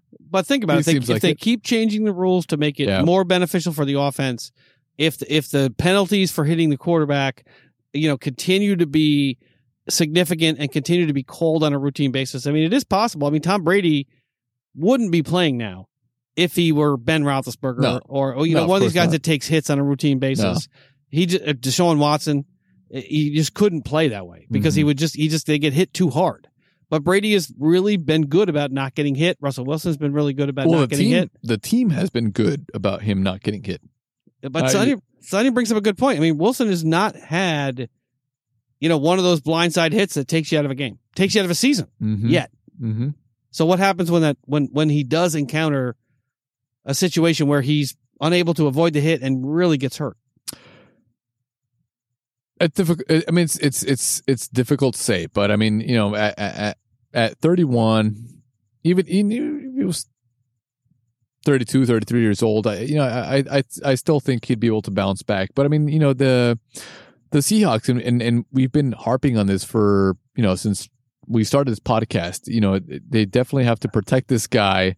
They have to protect the the the the treasure that they have in the quarterback position um, you know, he, he could bounce back. But if it's, you know, if he's 36, 37, 38 years old, once he gets to that point, it's really difficult to say what would happen. And, you know, these other guys have taken hits at, at that age.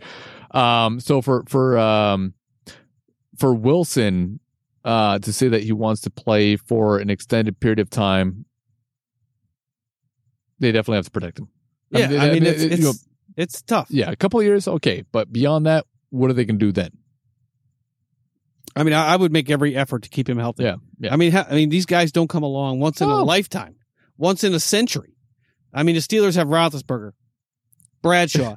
Neither one of those guys is as good as Russell Wilson. Slash, you know, slash. Yeah. I mean, the, the, the Chiefs have Patrick Mahomes. I mean, the, the Saints got Drew Brees. The the Packers got Favre and Rodgers. But these guys don't come around very often. Yeah on a team and, and to not do everything in your power within reasonable parameters to protect them and put playmakers around them. Mm-hmm. It, it it just it does. Yeah. If he gets injured, of, if he like gets does Pete Carroll think these guys just grow on trees? Yeah, he can I mean, just go if, draft if another injured, Russell Wilson. You know, well, if he if he gets injured in this year, he can come back. But if he gets injured a few years from now, is he going to have that same sort of longe- longevity that Philip Rivers or Drew Brees or or Tom Brady has had? I don't think so. I you know, I mean, it's something that really, they really have to protect if they want to find any sort of success for the future. They have to protect protect this guy, you know, beyond you know 31 years. I mean, it's it's it's. I mean, I, I don't know how many times we can say it, how many times the fans can say it. I mean, it seems like we know better yeah. than their front office knows it, it, but it's disgusting that we know and they don't know. Yeah, I mean, it's, it's, it's especially. I mean, especially if the Patriots implode now. You'll. I mean, twenty years with Tom Brady there. How many? Nine Super Bowls, six Super Bowl wins over the course of twenty years. Playoff appearances almost every single year. Playoff appearances, even in the years where Brady was yeah, hurt. Yeah. But well, you, no. You, they didn't make the playoffs when uh, Cassel took oh, over. Cassel took over. Yeah, you know they were eleven and five, but they didn't make the playoffs. And it's and it's you see the kind of success you can have over a long period of time if both the quarterback is smart and the team, you know, the offensive coordinator calls plays that keep the the quarterback upright, and the general manager and the head coach make picks in the draft that keep him healthy mm-hmm. and keep mm-hmm. him protected. Yeah. I mean, it's it's it's so many teams in the NFL right now are just starving for a quarterback, begging for a quarterback, and just desperate for one. And you have a Russell Wilson or a Patrick Mahomes or an Aaron Rodgers or a Brett Favre. I mean, you have to do everything you can to make the most of what you have. And the Packers and the Seahawks have decided not to do that. Yeah, no. Uh, and and it's it, it's it's troubling. Yeah, well, it's a recurring theme. It seems like it's just recurring year after year. I mean, it's it's, it's 31 now. Yeah, I mean, I mean, I mean, Aaron Rodgers should have four or five rings. Wilson should probably well, have three yeah. by now. I mean, you know, there, there, was there was the argument with, um, you know, Aaron Rodgers with how many years he's he's played in the league. Is is it you know a disappointment with only one Super Bowl with his skill level? Should he have more? But it's not all on him. I mean, it has to do with the entire team with his receiving corps that we saw in in our wide receiver rankings right there. He doesn't have the best corps. No, he's not as disciplined as Wilson. come on, he's not. He's not. I'm not going to go back on what I said 20 minutes ago. Yeah, are you sure? Yeah, I mean he's not as disciplined. He's not. Yeah, I know. yeah, yeah. But that's you know, Skip. You're pretty good at. I'm con- Skip Bayless. You're very good at contradicting yourself, Bayless. Ben. You're very good. I'm you know. even other. well, maybe I should be on ESPN then. Yeah, All I have to do is to say that yeah. I, I could be Colin Cowherd, just say the opposite thing this Monday that I'm going to say next Monday. Yeah, well, hey, that's, that's and all and sign a twenty million dollar deal. You're excellent at that. I mean, you're pretty good at that. So maybe I should be in broadcasting, not, making a lot more money. Not on the podcast. Yeah, that's true. But if you argue long enough, that's true. Go back on what he said. But I mean, but Rodgers, he's not as disciplined as he could be, but he should have more championships, and and Russell Wilson should. should. also have more championships. I mean, Tom Brady for all he should have too. But for all of what Tom Brady has done, I mean, Bill Belichick always put him in a position to succeed every single year. Yeah. It- when they didn't have the receivers, he drew up a new game plan for the tight ends and for the and for the running backs. When they didn't have an offensive line, the ball came out fast. Like he always had a plan for the situation that he was in. And Russell Wilson, I think, continues to be expected to figure out his own plan Yeah, exactly. on the field when the play breaks down, rather than than scheming the offense around the the offensive line, the protections that they have. mm-hmm. Mm-hmm. All right, Franny, want to move on to the Steelers? Yes, let's, let's, let's move on. Let's move on. It's, we're oh my god, it's almost two hours. All right. all right, Steelers. Steelers. The Steelers' hunt for tight end continues. The Pittsburgh Steelers signed former South Carolina tight end Kyle Markway on Saturday. Chris Adamski of the Who? Pittsburgh Times or Pittsburgh Trib Review reports Markway had been signed by the New York Giants as an undrafted free agent, but was released by the Giants last week. The six foot 250 pound Markway started all 12 games for South Carolina last season, totaling 31 receptions at 349 yards and two touchdowns. He missed all but two games of the 2016 17 seasons because of a foot and rib injuries. Oh, rib. According to several published scouting profiles, of Markway is considered an excellent blocker. Markway proves and takes the roster spot of tight end Dax Raymond, who was waived and injured. The Steelers signed Raymond last month. This just shows. I mean, I mean, he may make the roster, he may not, but it just goes to show how how how light years ahead teams like the Eagles are, teams like the Bucks are. I mean, we have struggled at the tight end position every single game since uh, Heath Ever. Miller retired a few years ago. I mean, we've had, you know, Jesse James, we've had Vance McDonald, who was a bust, who's still on the roster. Now he finally went out and got Eric Ebron. You know, you can't succeed in this league without a tight end, and the Steelers are, are doing Yeah. everything they can. So they went out and picked out another UDFA to go with uh, Eric Ebron. So I really hope that I know we did just pick them up because we have an injury, but I hope we can find a diamond in the rough here. Yeah. Well, I hope so. I mean, you know, we, we talked about this and we've talked about this for last, uh, I'd say three or four weeks now with, with the tight end. I mean, you weren't able to name a tight end on your roster, Ben. Um, so I mean, like you said, it's an important position for all teams in the league. It really depends on on on how you utilize these guys. Um, but uh, I've never heard of him at all. Oh, definitely not. yeah, but you know, we'll, we'll see how it pans out. I'm- I'm, right. trying to move on pretty quickly. Yeah. Next up, Eagles. yeah. The Eagles are looking to lock up what Franny believes to be the best tight end in the league. No, Zach I don't, I don't say a top three. Eagle star tight end Zach Ertz is under contract through 2021, but the two sides have been exploring an extension just the same. After months of silence on that front, Jeff McLane of the Philadelphia Inquirer says contract talks, talks have resumed. Given the recent developments in the tight end market, that is not altogether surprising. The 49ers agreed to a historic contract with George Kittle early this month, and the Chiefs reached an accord with Travis Kelce almost immediately thereafter. As Jeremy Fowler of the C- of ESPN.com observes, the Eagles had been monitoring or am or were monitoring the Kittle and Kelce situations, and Philadelphia could finalize something with Ertz in the coming weeks. Yeah. Franny, what do you think about Zach Ertz signing a big, long term deal with the Eagles soon to avoid a protracted contract dispute next year? Uh, I'm not hoping for that, Ben. I mean, I hope they, they, they come to terms with some sort of a deal. Um, you know, Zach Ertz means so much so much to the team. I mean, he has great hands. He's not the greatest blocker, but uh, when he needs to come up big, he does. You know, we saw it in the Super Bowl. Um, you know, we see it.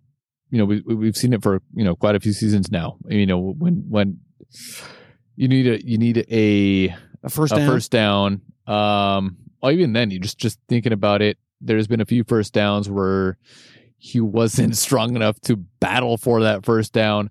Yak. Um, uh, the yeah, the, the, yards after catch. Uh, but I mean, well, Zach just- Ertz has a new statistic. It's called uh, yak. Yeah. It's yard after catch. Not eh, yards I- after I, catch, I wouldn't say but the, one yard he's- after the catch. He's the. I want to say It's- he's the greatest. it's hard to pronounce, so that sort of thing. Yeah, But as far as being um a wide receiver slash tight end, he is one of the better wide receiver slash tight ends in the league. If Oh, he for sure. catches the ball sure. beyond the marker, he's good. He's got great hands, but when he needs to battle for those for for those extra yards, he's not exactly the best.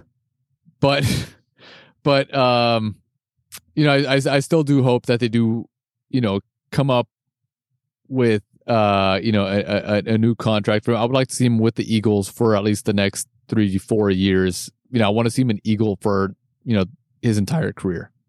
I mean, I mean, do you think it's the right time?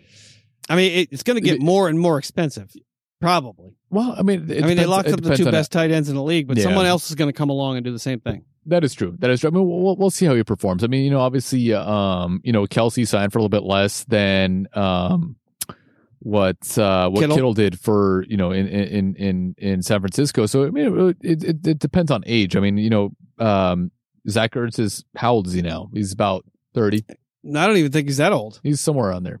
He's, he's around there. Um, He's but around you there. know, I, I hope I hope they do. You know, sign a contract to come up with a solution uh, to keep him with the team. I would- I would hate to see Zach Ertz leave the Eagles and go elsewhere. Um, 29. he's 29. he's twenty. Yeah, so I mean, he's he's he's he's up there. I mean, in terms of football age. Um, but I, I would I would definitely hate to see him leave the Eagles for sure.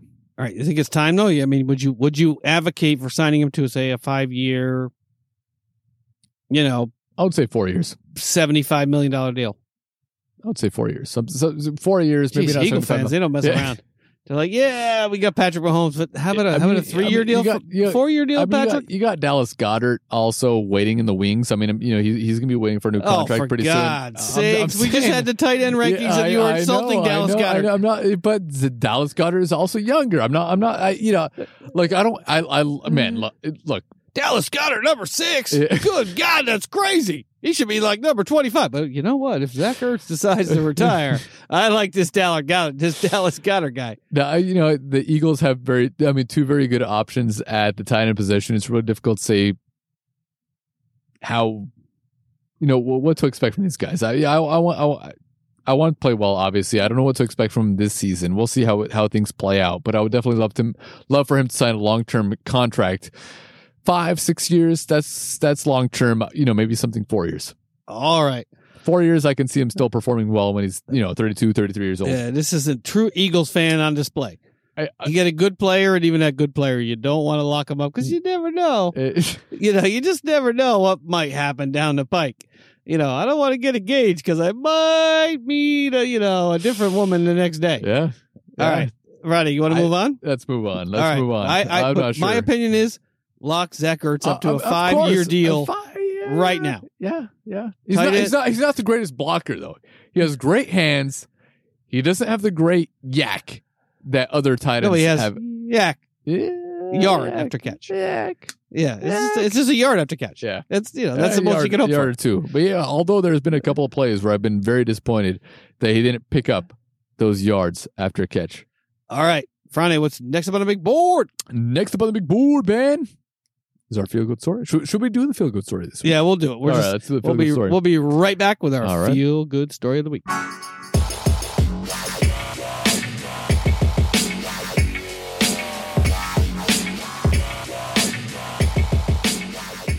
All right, and we are back with our feel good story of the week. All right.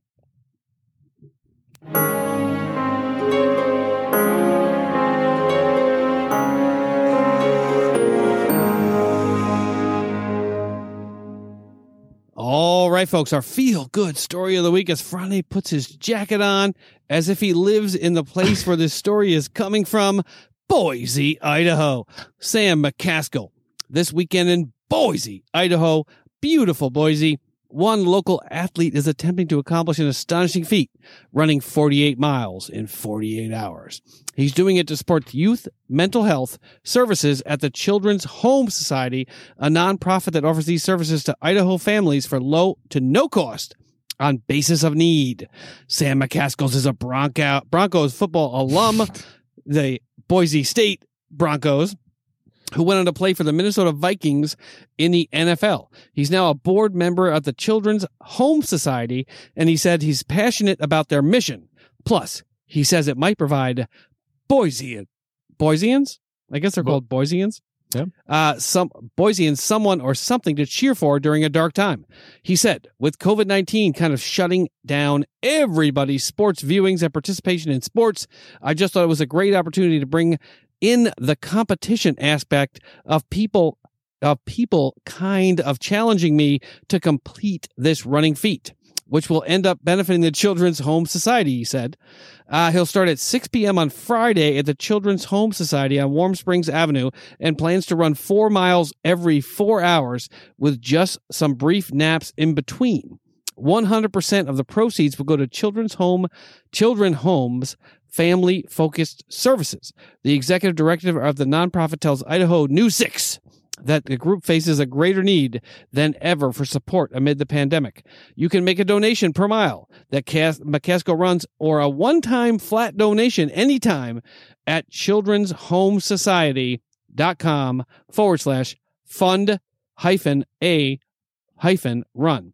Uh, so 48 miles Damn. in 48 hours uh, to raise money uh, for youth mental health services in Boise. Front. Wow, man. What man. say you? That's is that is that, is that, is a that hard to do?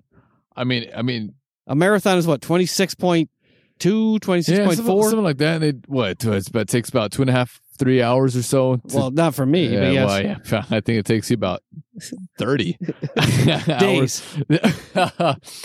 Um, yeah, but that that that is. I mean, that's a good cause. It's definitely a good cause. I mean, um, you know, for him, I mean, friend, uh, let's see, a mile, a minute. It's like I probably I'm running a mile in seven minutes or so if I do the calculations right.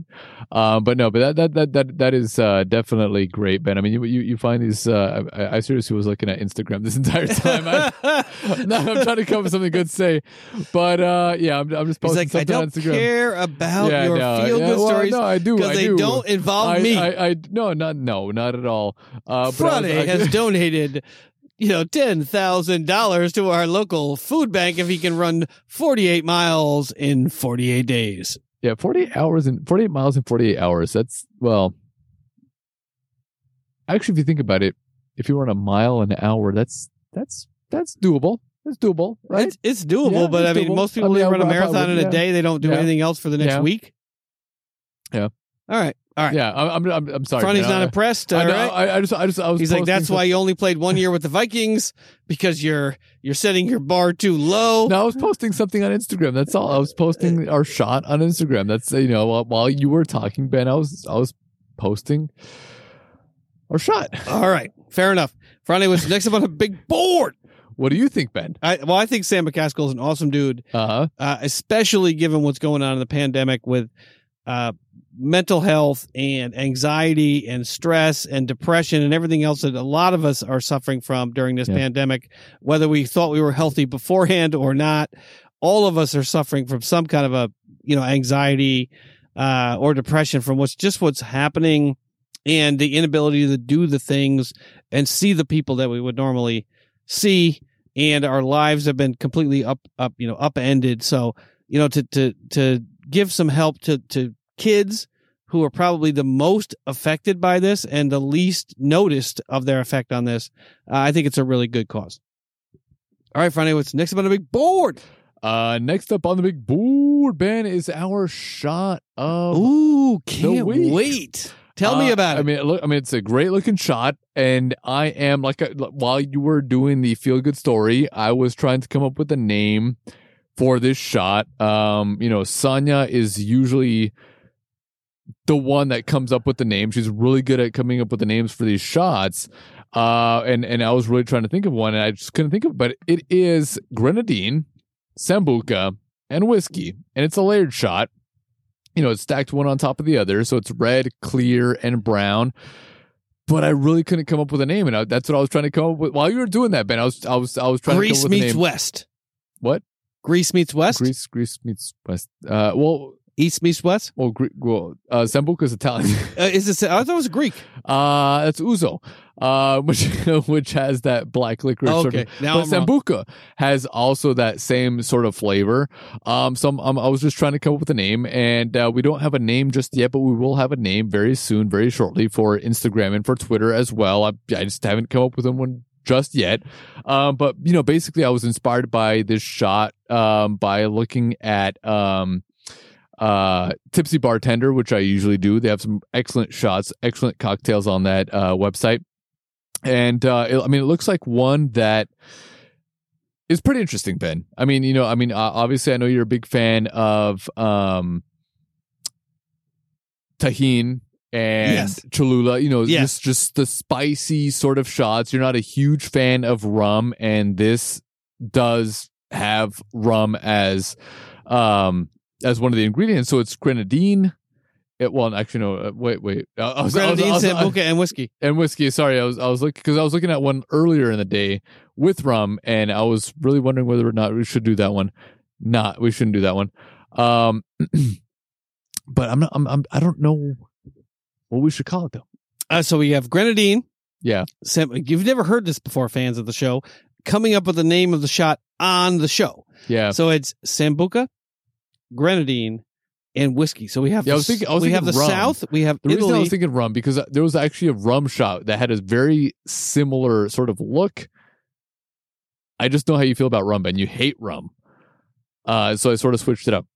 But I'm not sure what we should call it. But anyways, whatever we'll, we'll call it something eventually at the end of the night. But it should be sweet. It should be a little black licoricey, and it should have some sour or some some whiskey sort of. yeah, can I admit that I'm afraid of the shot? I am I am a little afraid of the mm. shot as well. I mean, I- it, it just folks out there. If you're looking at I the mean, shot, it's it's a the whiskey sits right on top. It's a beautiful looking shot. the licorice flavored sambuca is right in the middle, and the sweet grenadine. Thank you, thank you.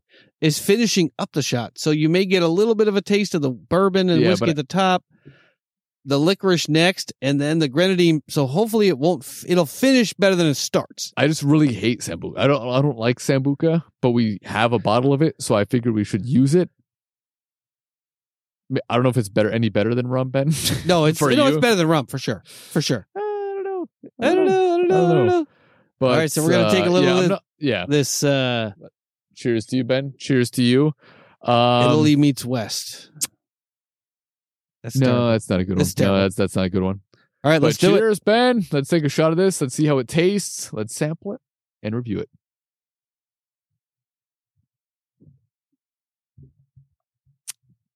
Ah, thank you, Sambuca. Oh my god, the Sambuca made it palatable. You know what? Because all I taste is the Sambuca and the sweetness of the grenadine. That is also It, it was rough. what I taste. You know, it's it's not the best shot that we've had Chill it. Next time we got to chill the that one. last, the last few weeks, but actually, like you said, the grenadine really does bring out a little bit of sweetness in that black licorice flavor. Especially at the end. Um, I mean, it's it's it's not it's not terrible. It's not as bad as I thought it would be. I was I was I was like you, Ben. I was a little afraid to take the shot, especially after all the shots that we've had tonight. Um, but it's not bad. I you know I, I I do a little I do enjoy that little bit of sweetness that comes in with the grenadine with that black licorice. It actually makes it palatable, but not one of my favorites. Would you say this? Mm. Uh, I would say, ugh. Or would you More say than- or would you say Just protect yourself at all times. and Yeah, don't take I- it? I- I- well, I mean, you know, it's it's it's it's it's not bad. It's not bad. I mean, where where would you? I mean, I'm still tasting it right now. So I can still taste the black licorice, but I mean, I used to drink Sambuca as a kid. So I mean, it, the Sambuca itself? doesn't. Oh yeah. by itself, Oh yeah. Shots light them up. uh, They have a Sambuca you can buy that's like about 120 plus proof. So you Mm. light it, you drink it. It's not bad. It's it's like a good and plenty, well, they have better. they have they have you know the sambucas that are you know uh higher in alcohol content. This one is about you know forty percent, I believe, so it's not as spirity as maybe those are. Um, but you know, I, I would I would say that's if we were to rate it on our Thurston goal shots From rating, zero to ten. I would say about a five. It's average. Yeah, I mean, I don't taste the bourbon or the whiskey at all. What whiskey did the you? whiskey I didn't. I, I, it was the um the eleven year old. Man, that's a good question, Ben. Oh, it was the. Uh, yeah, I, I just I just grabbed the whiskey uh from all the whiskeys that we have. it was like the number eleven. It was like eleven years aged. I think yeah, it was like it, the. was, it was not a bad whiskey. I mean, it, was it was one that we did enjoy on the show. It is the stolen whiskey, aged eleven years, and I didn't I, taste did, it I didn't all. taste it at all. I, I tasted most of the uh the black licorice uh with a little bit of um you know uh sweetness at the end with the the grenadine. I'm gonna give it an eight. An eight? And I'm going to give it an Wow. eight because it Why? can't only be based on flavors that Yeah, you but I- you know enjoy and love you know and are sweet. I was but talking this about is a shot I was talking that about rum earlier. um, I think it would have probably tasted better with rum than with the sambuca. oh yeah, I disagree. Yeah, no, yeah, I I, I agree with myself. I like the sambuca because it had a thickness and a complexity of flavor. There's a little tiny bit of the whiskey.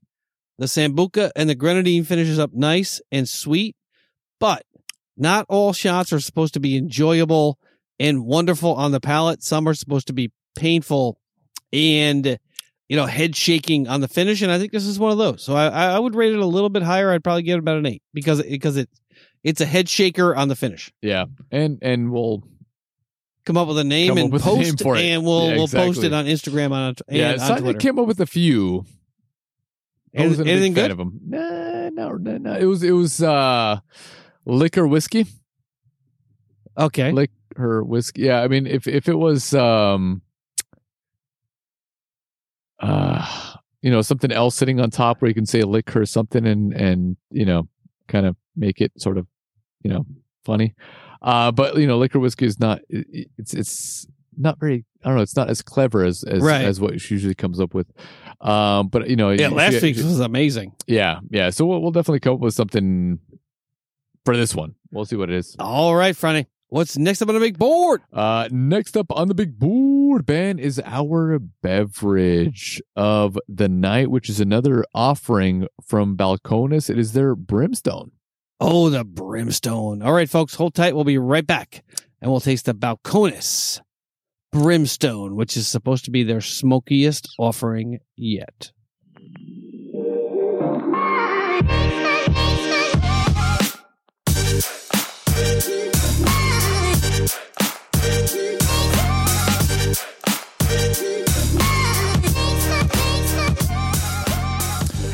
All right, and we are back, and we finally come up with a name, Ben, Yes, for that. not our finest offering. not our finest. Uh, we we've dubbed our shot of the night the Wisbuka. A little disappointing, yeah, but you know we don't have Sonya's help. She's usually very clever with the name of these shots. But you know what? Let's stick with it, Ben. The Wisbuka. We got the whiskey. We got the Sambuca, and a little bit of grenadine at the bottom of it to add a little bit of sweetness to it. So the Wisbuka, and next up we have our beverage of the night. We have our Balcones. Ben, we've enjoyed so many offerings from this distillery, and tonight we have the Brimstone.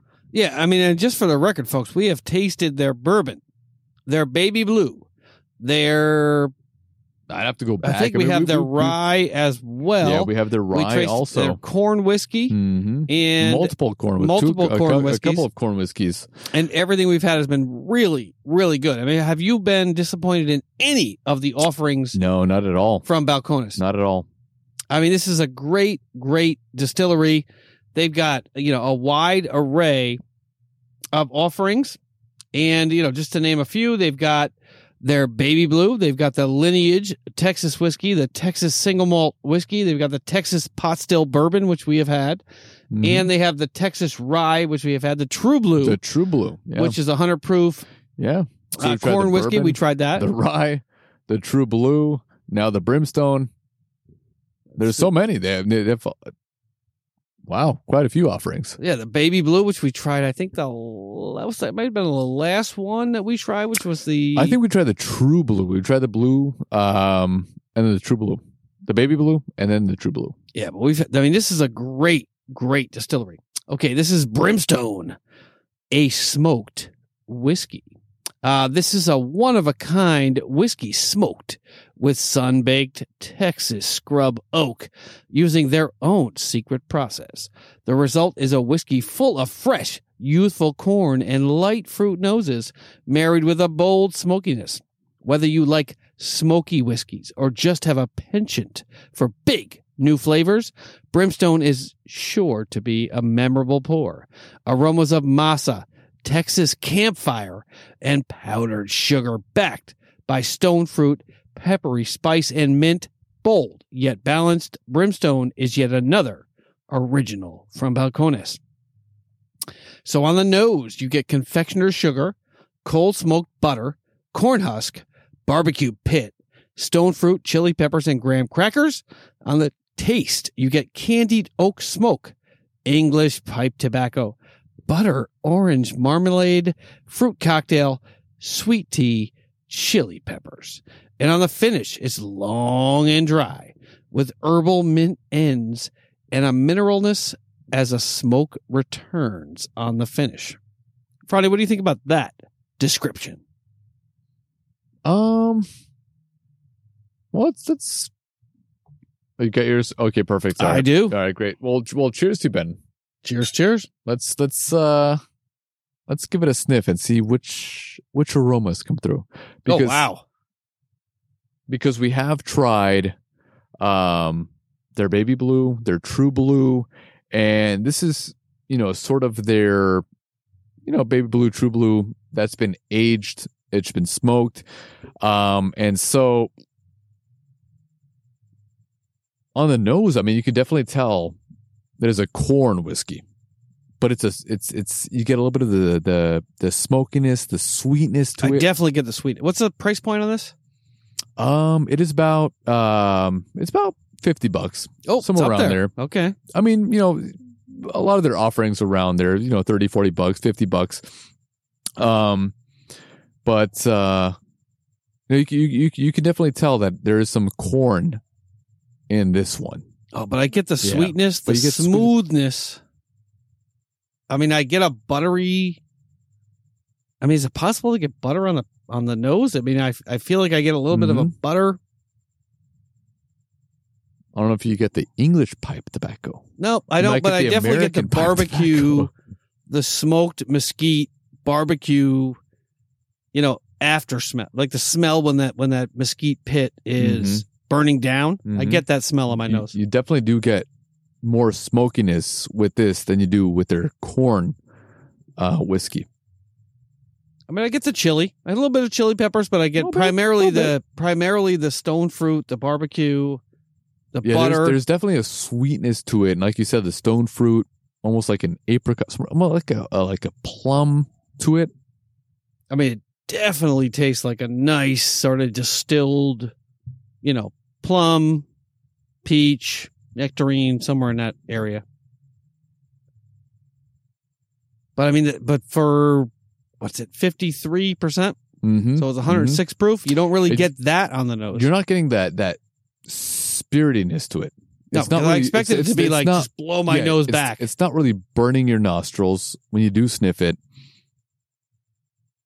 It's almost like a cakiness, almost like a like a, a uh, you know like a an a, an icing on the cake. It's it's almost like that that type of sweetness that you're getting from it.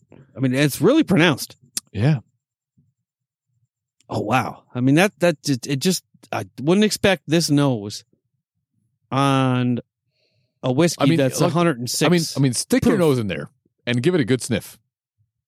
It does not burn the nostrils, which is pretty interesting. for 106 Yeah, proof. Yeah. yeah, it's. I mean, it, it's it's a it's it's a really nice scent. I mean, Um, it's, it's shocking that it doesn't it's burn not- my It's not overpowering. because we I mean, tried the what was that the the one that I liked a few weeks back. we like all of them. Oh, the the one I drank in post production two weeks ago. It was about 100 proof. It was a bourbon, but it really burned. I mean, it really was about 100 proof. It really burned. Mm-hmm, mm-hmm. I mean, this doesn't burn at all. I mean, and the color, folks, the color Oh, is it's beautiful. It's a beautiful dark I mean, it's a dark chocolate, almost Coca Cola like color to it.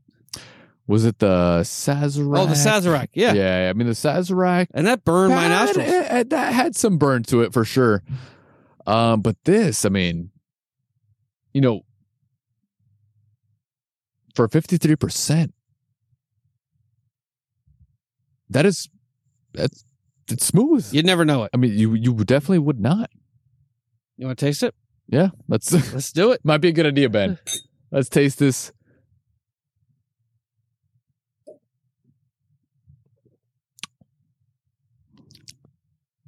Oh wow. Oh, It When hits you your drink it tongue. It, down- hits your tongue, no doubt. When I mean, when it drink hits your down, tongue, you know. you could tell. Yeah. this thing is fifty percent. It is really strong. It really hits you, but it's got a it's got a creamy thickness to it. but it also has a nice spicy finish. It, finish. It has that sweetness to it. It's almost like that. Um, Oh wow. the true That's blue. different. It's like the true blue, but with a woody sort of finish, though, with I mean, spice. The smoke is. I mean, it's there. I mean, it's candied. It's pronounced. It's. It stays with you. I mean, uh, the tobacco is probably there, but I, it, it's overpowered by the smokiness. I think, and the sweetness as well. and I'm not getting. If you I'm, let it I'm not linger, getting. if you let it linger, there's that sweetness to it.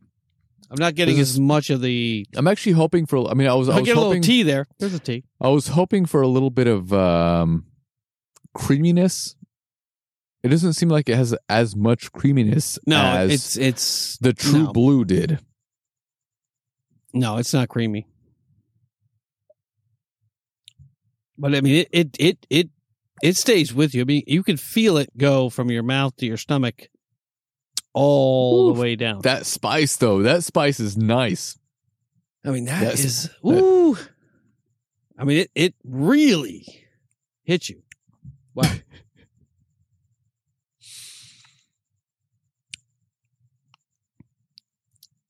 I mean, now I can taste the tobacco. I it, I think it's overpowering the more the the more fruity taste for me. I mean, it's really hitting me on the back of the throat. Mhm.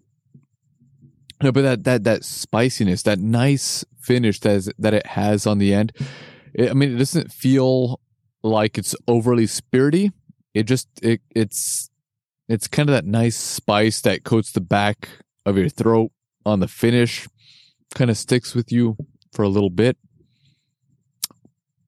and disappears. It disappears and and it keeps coming back for more. But it's a nice dry finish.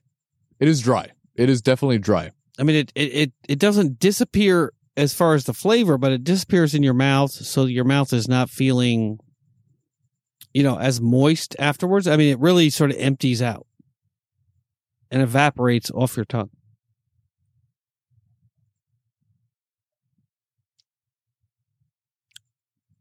And that might that might be one of the more unique offerings we've had No, no. From- there's from definitely the Isle it's from the Islay Scotches to the bourbons to the whiskeys to the yeah. uh, no, no. It is whiskeys. it's definitely complex. There's a lot going on there. I mean, when it hits your tongue, there's an explosion of flavor.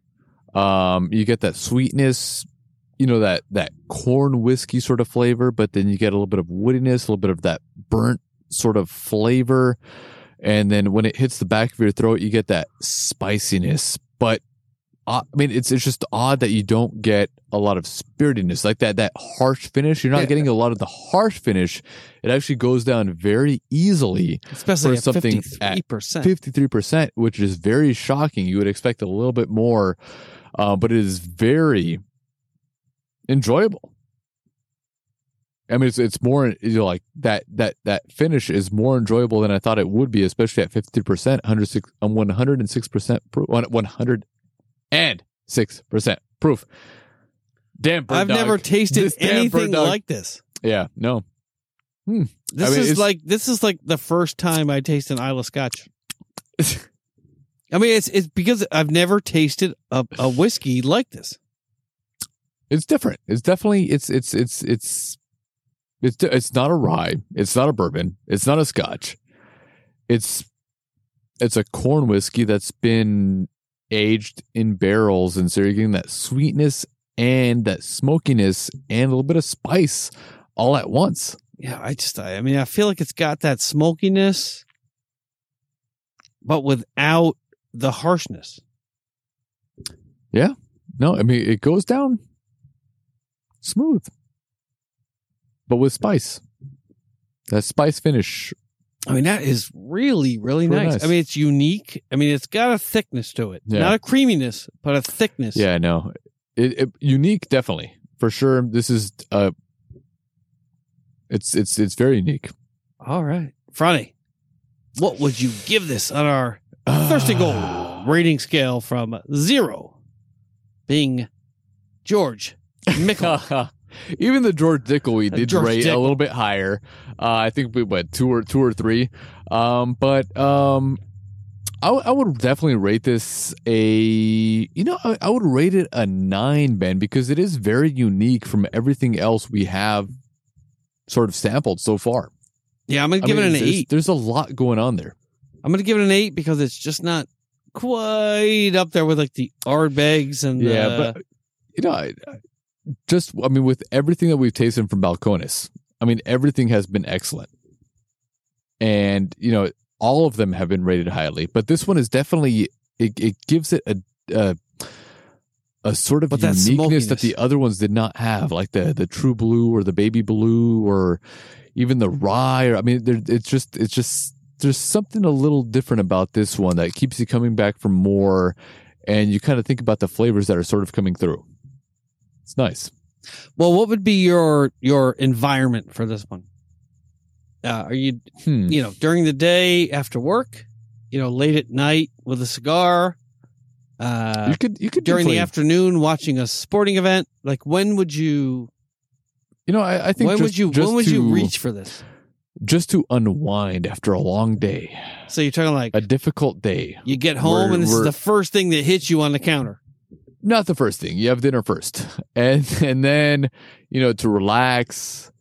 Um, you know, to sit back on your lazy boy, whatever. I don't know, Ben. You don't have really really have a lazy boy. No, but if you have a lazy boy, this is. I mean, this Uh, is good lazy to sit back, relax. I mean, it's fifty percent. You don't need too much of it to sit back and relax. Um, it's good though. I mean, it, it, it- you know, if if if you want to sip it with a cigar, if you want to sit outside, kind of like me and you are, Ben, right now, it's perfect. I mean, it's chilled. Uh, it's about seventy degrees right now.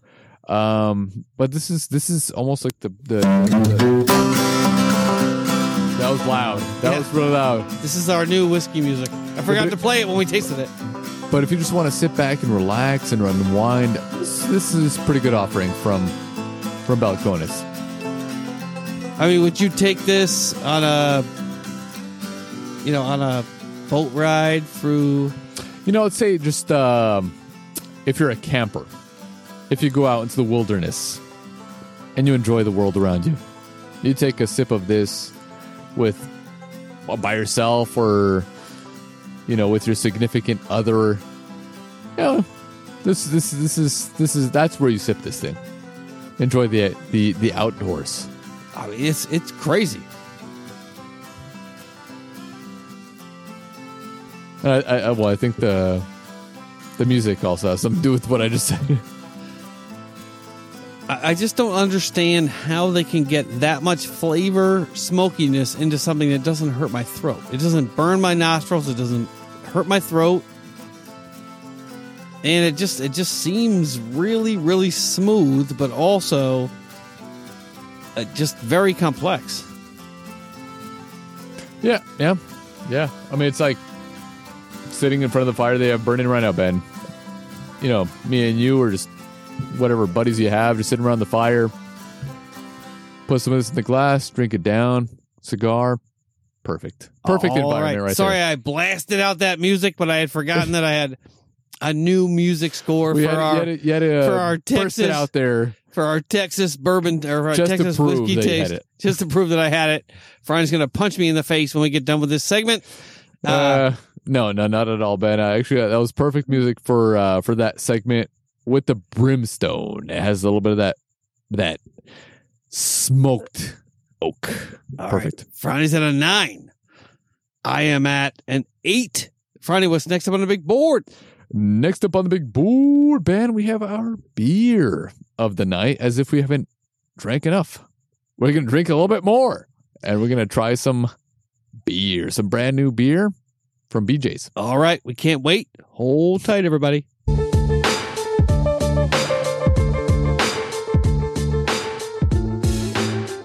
All right, and we are back with our beer of the night, and we have BJ's Zany Citrus Hazy IPA, Ben, and I'm sure you have some more information for us. I do.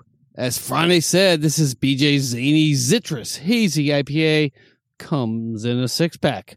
Full bodied mouthfeel, mild malt sweetness up front, blends with big citrus and tropical fruit hop flavors across the palate.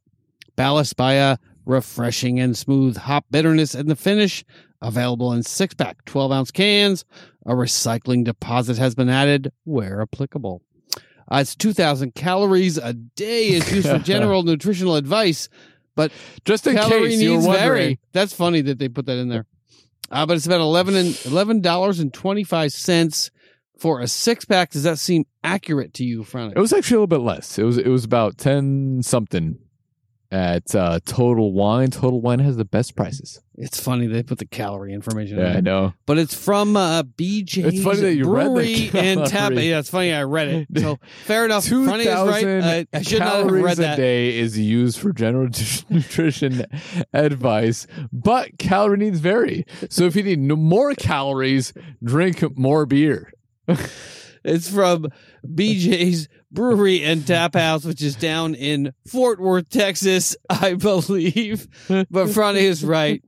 I should not have read that, and that Uh, was Well, like, Quite like, like I mentioned before we came back from the break, we've had a little bit of the bird dog.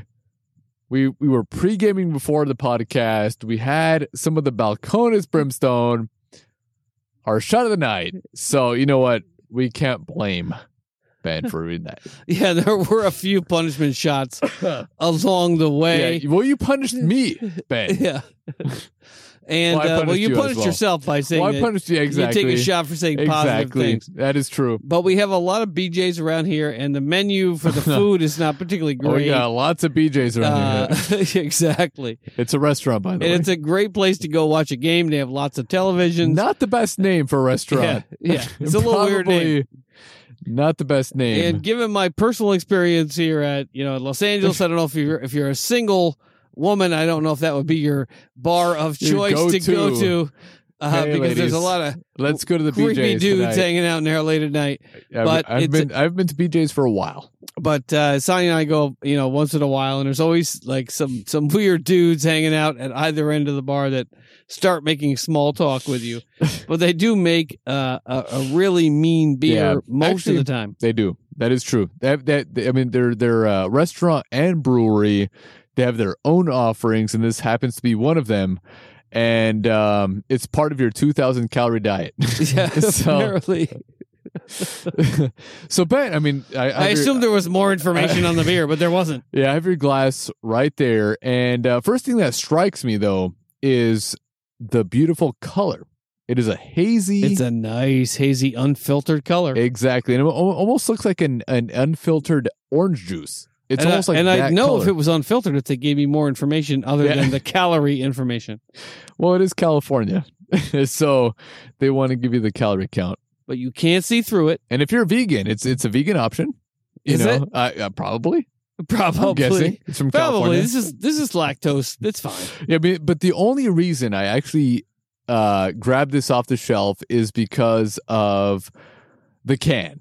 Uh, you know, it has this. Uh, I mean, look at look at that can right there. The I can mean, it is has, pretty cool. It has. I'm not. How would you describe that? It's almost like a, a sailor. Uh, It's like a twisted sea captain Yeah. who had sex with Waldo's mother yeah, and then that is actually on- that's, that's a perfect put on overalls and tried to hide in the sea with a bird on his shoulder. Yeah, and and and um, he looks like he he he he's he's definitely guilty of something. That is for sure with ex- that expression on his face.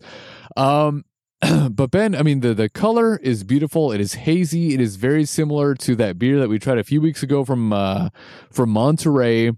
Um, I mean, it smells delicious. I mean, it smells. It has got a. It has a ton Oh, of a nice citrus of hoppy hoppiness, smell. But it's also refreshing at the same time. Anything else? I mean, anything? Wow. I mean, it's it's it's it's hoppy, refreshing, citrusy. I mean, it's, it has a beautiful scent to it. smells fresh. But then at the same time, we had that same experience a few weeks Oh, back that with that one that was yeah, like the beautiful, and then it was ugh. and I, I'm hoping this is not When the you tasted same it, it tasted like experience with this one as it was with that one. So let's give it a shot, Ben. I don't think Uh, it's gonna be the same.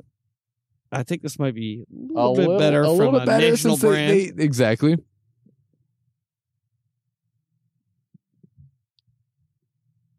Ooh, not bad, but underwhelming.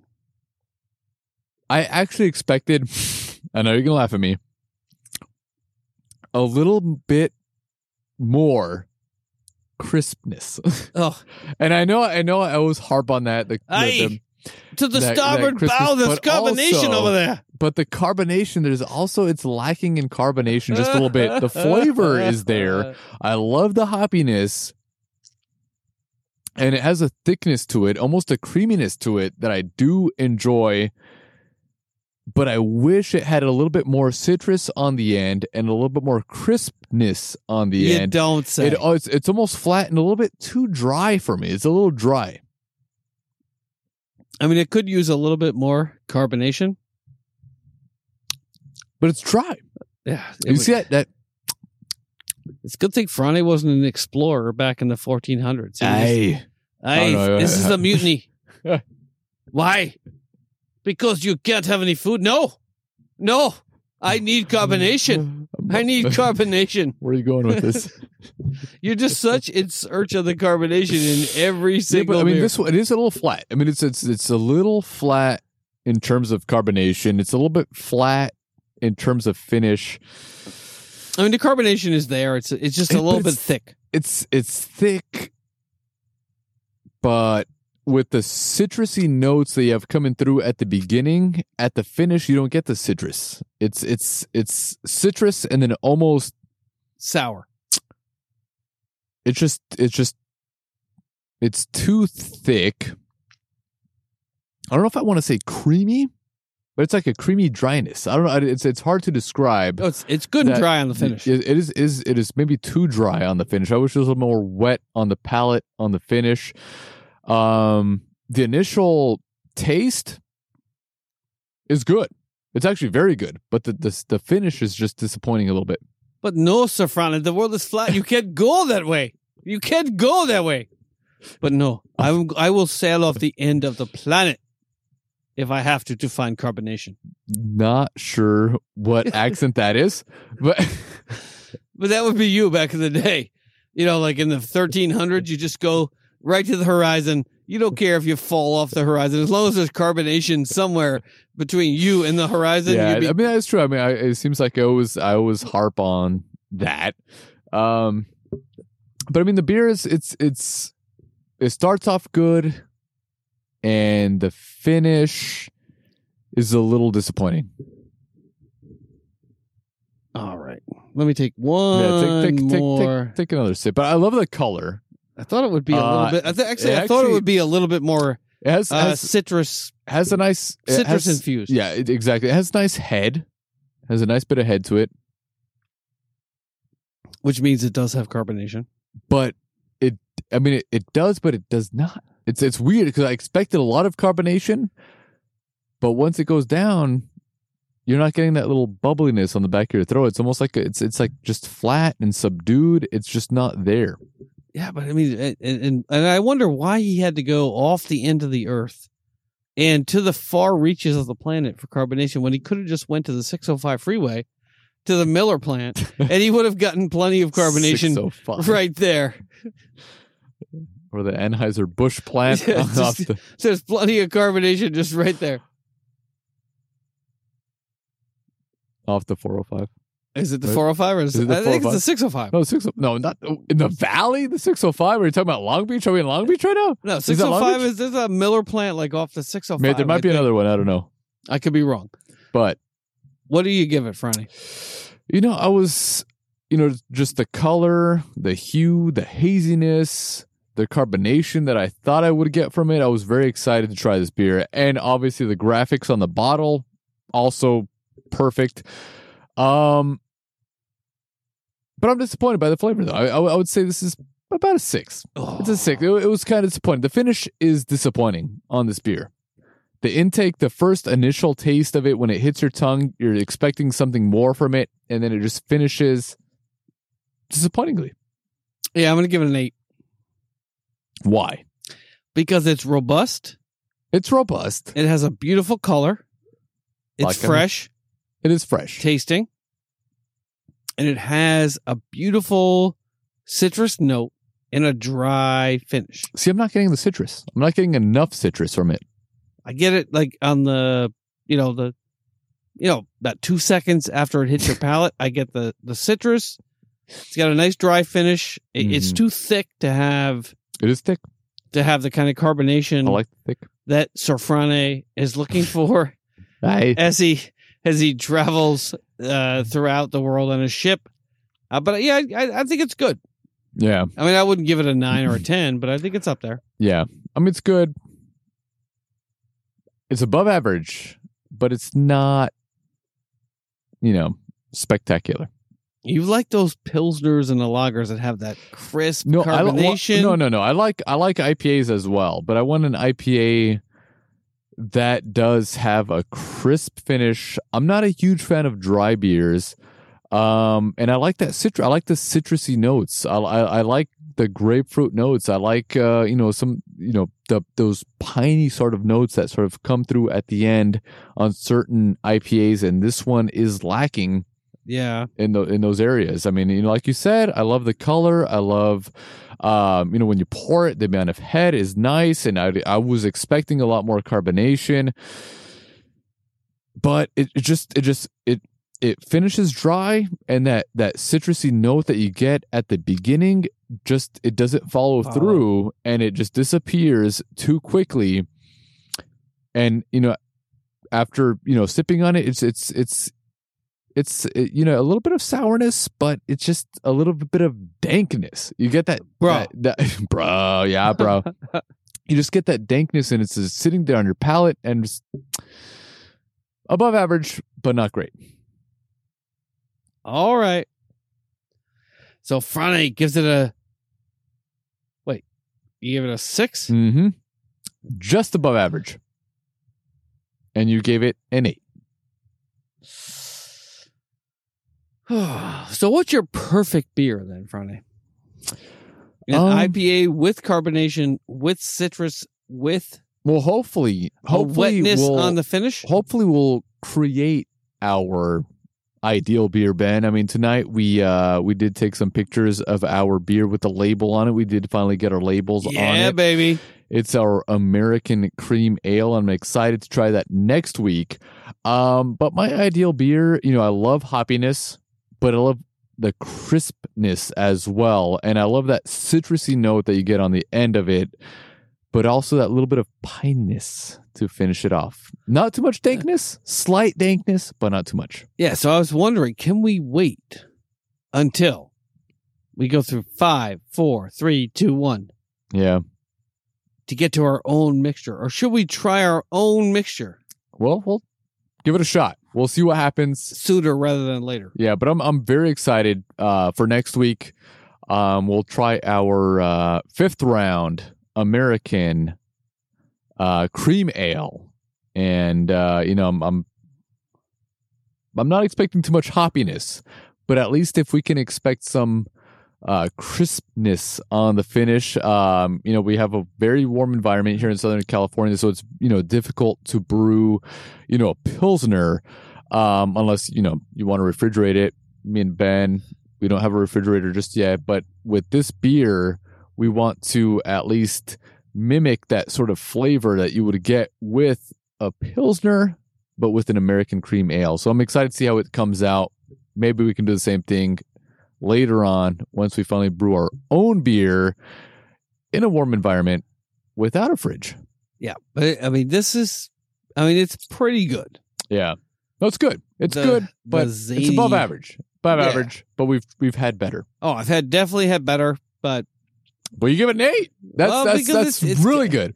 because it's got the color, it's got the thickness, it's Mhm. got the the haziness, the the I love, I flavor. love I love the mouthfeel. The mouthfeel is nice and creamy. That's what she said.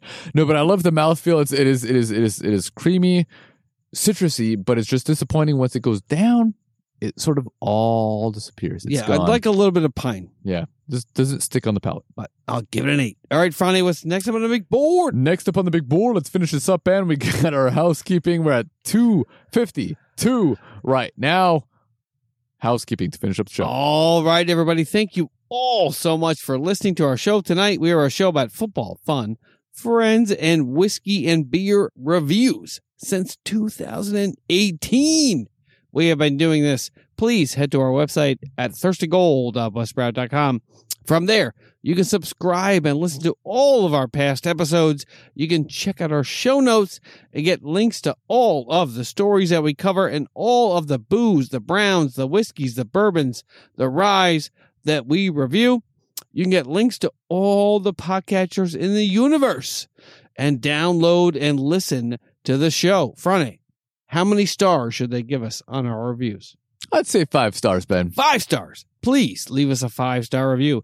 You can email us at podcastthirstygoal at gmail.com. You can call us at the phone number that's listed in the show notes. You can follow us on Fronte's amazing Instagram account at Thirstand and on my mediocre Twitter account at Goal Thirst.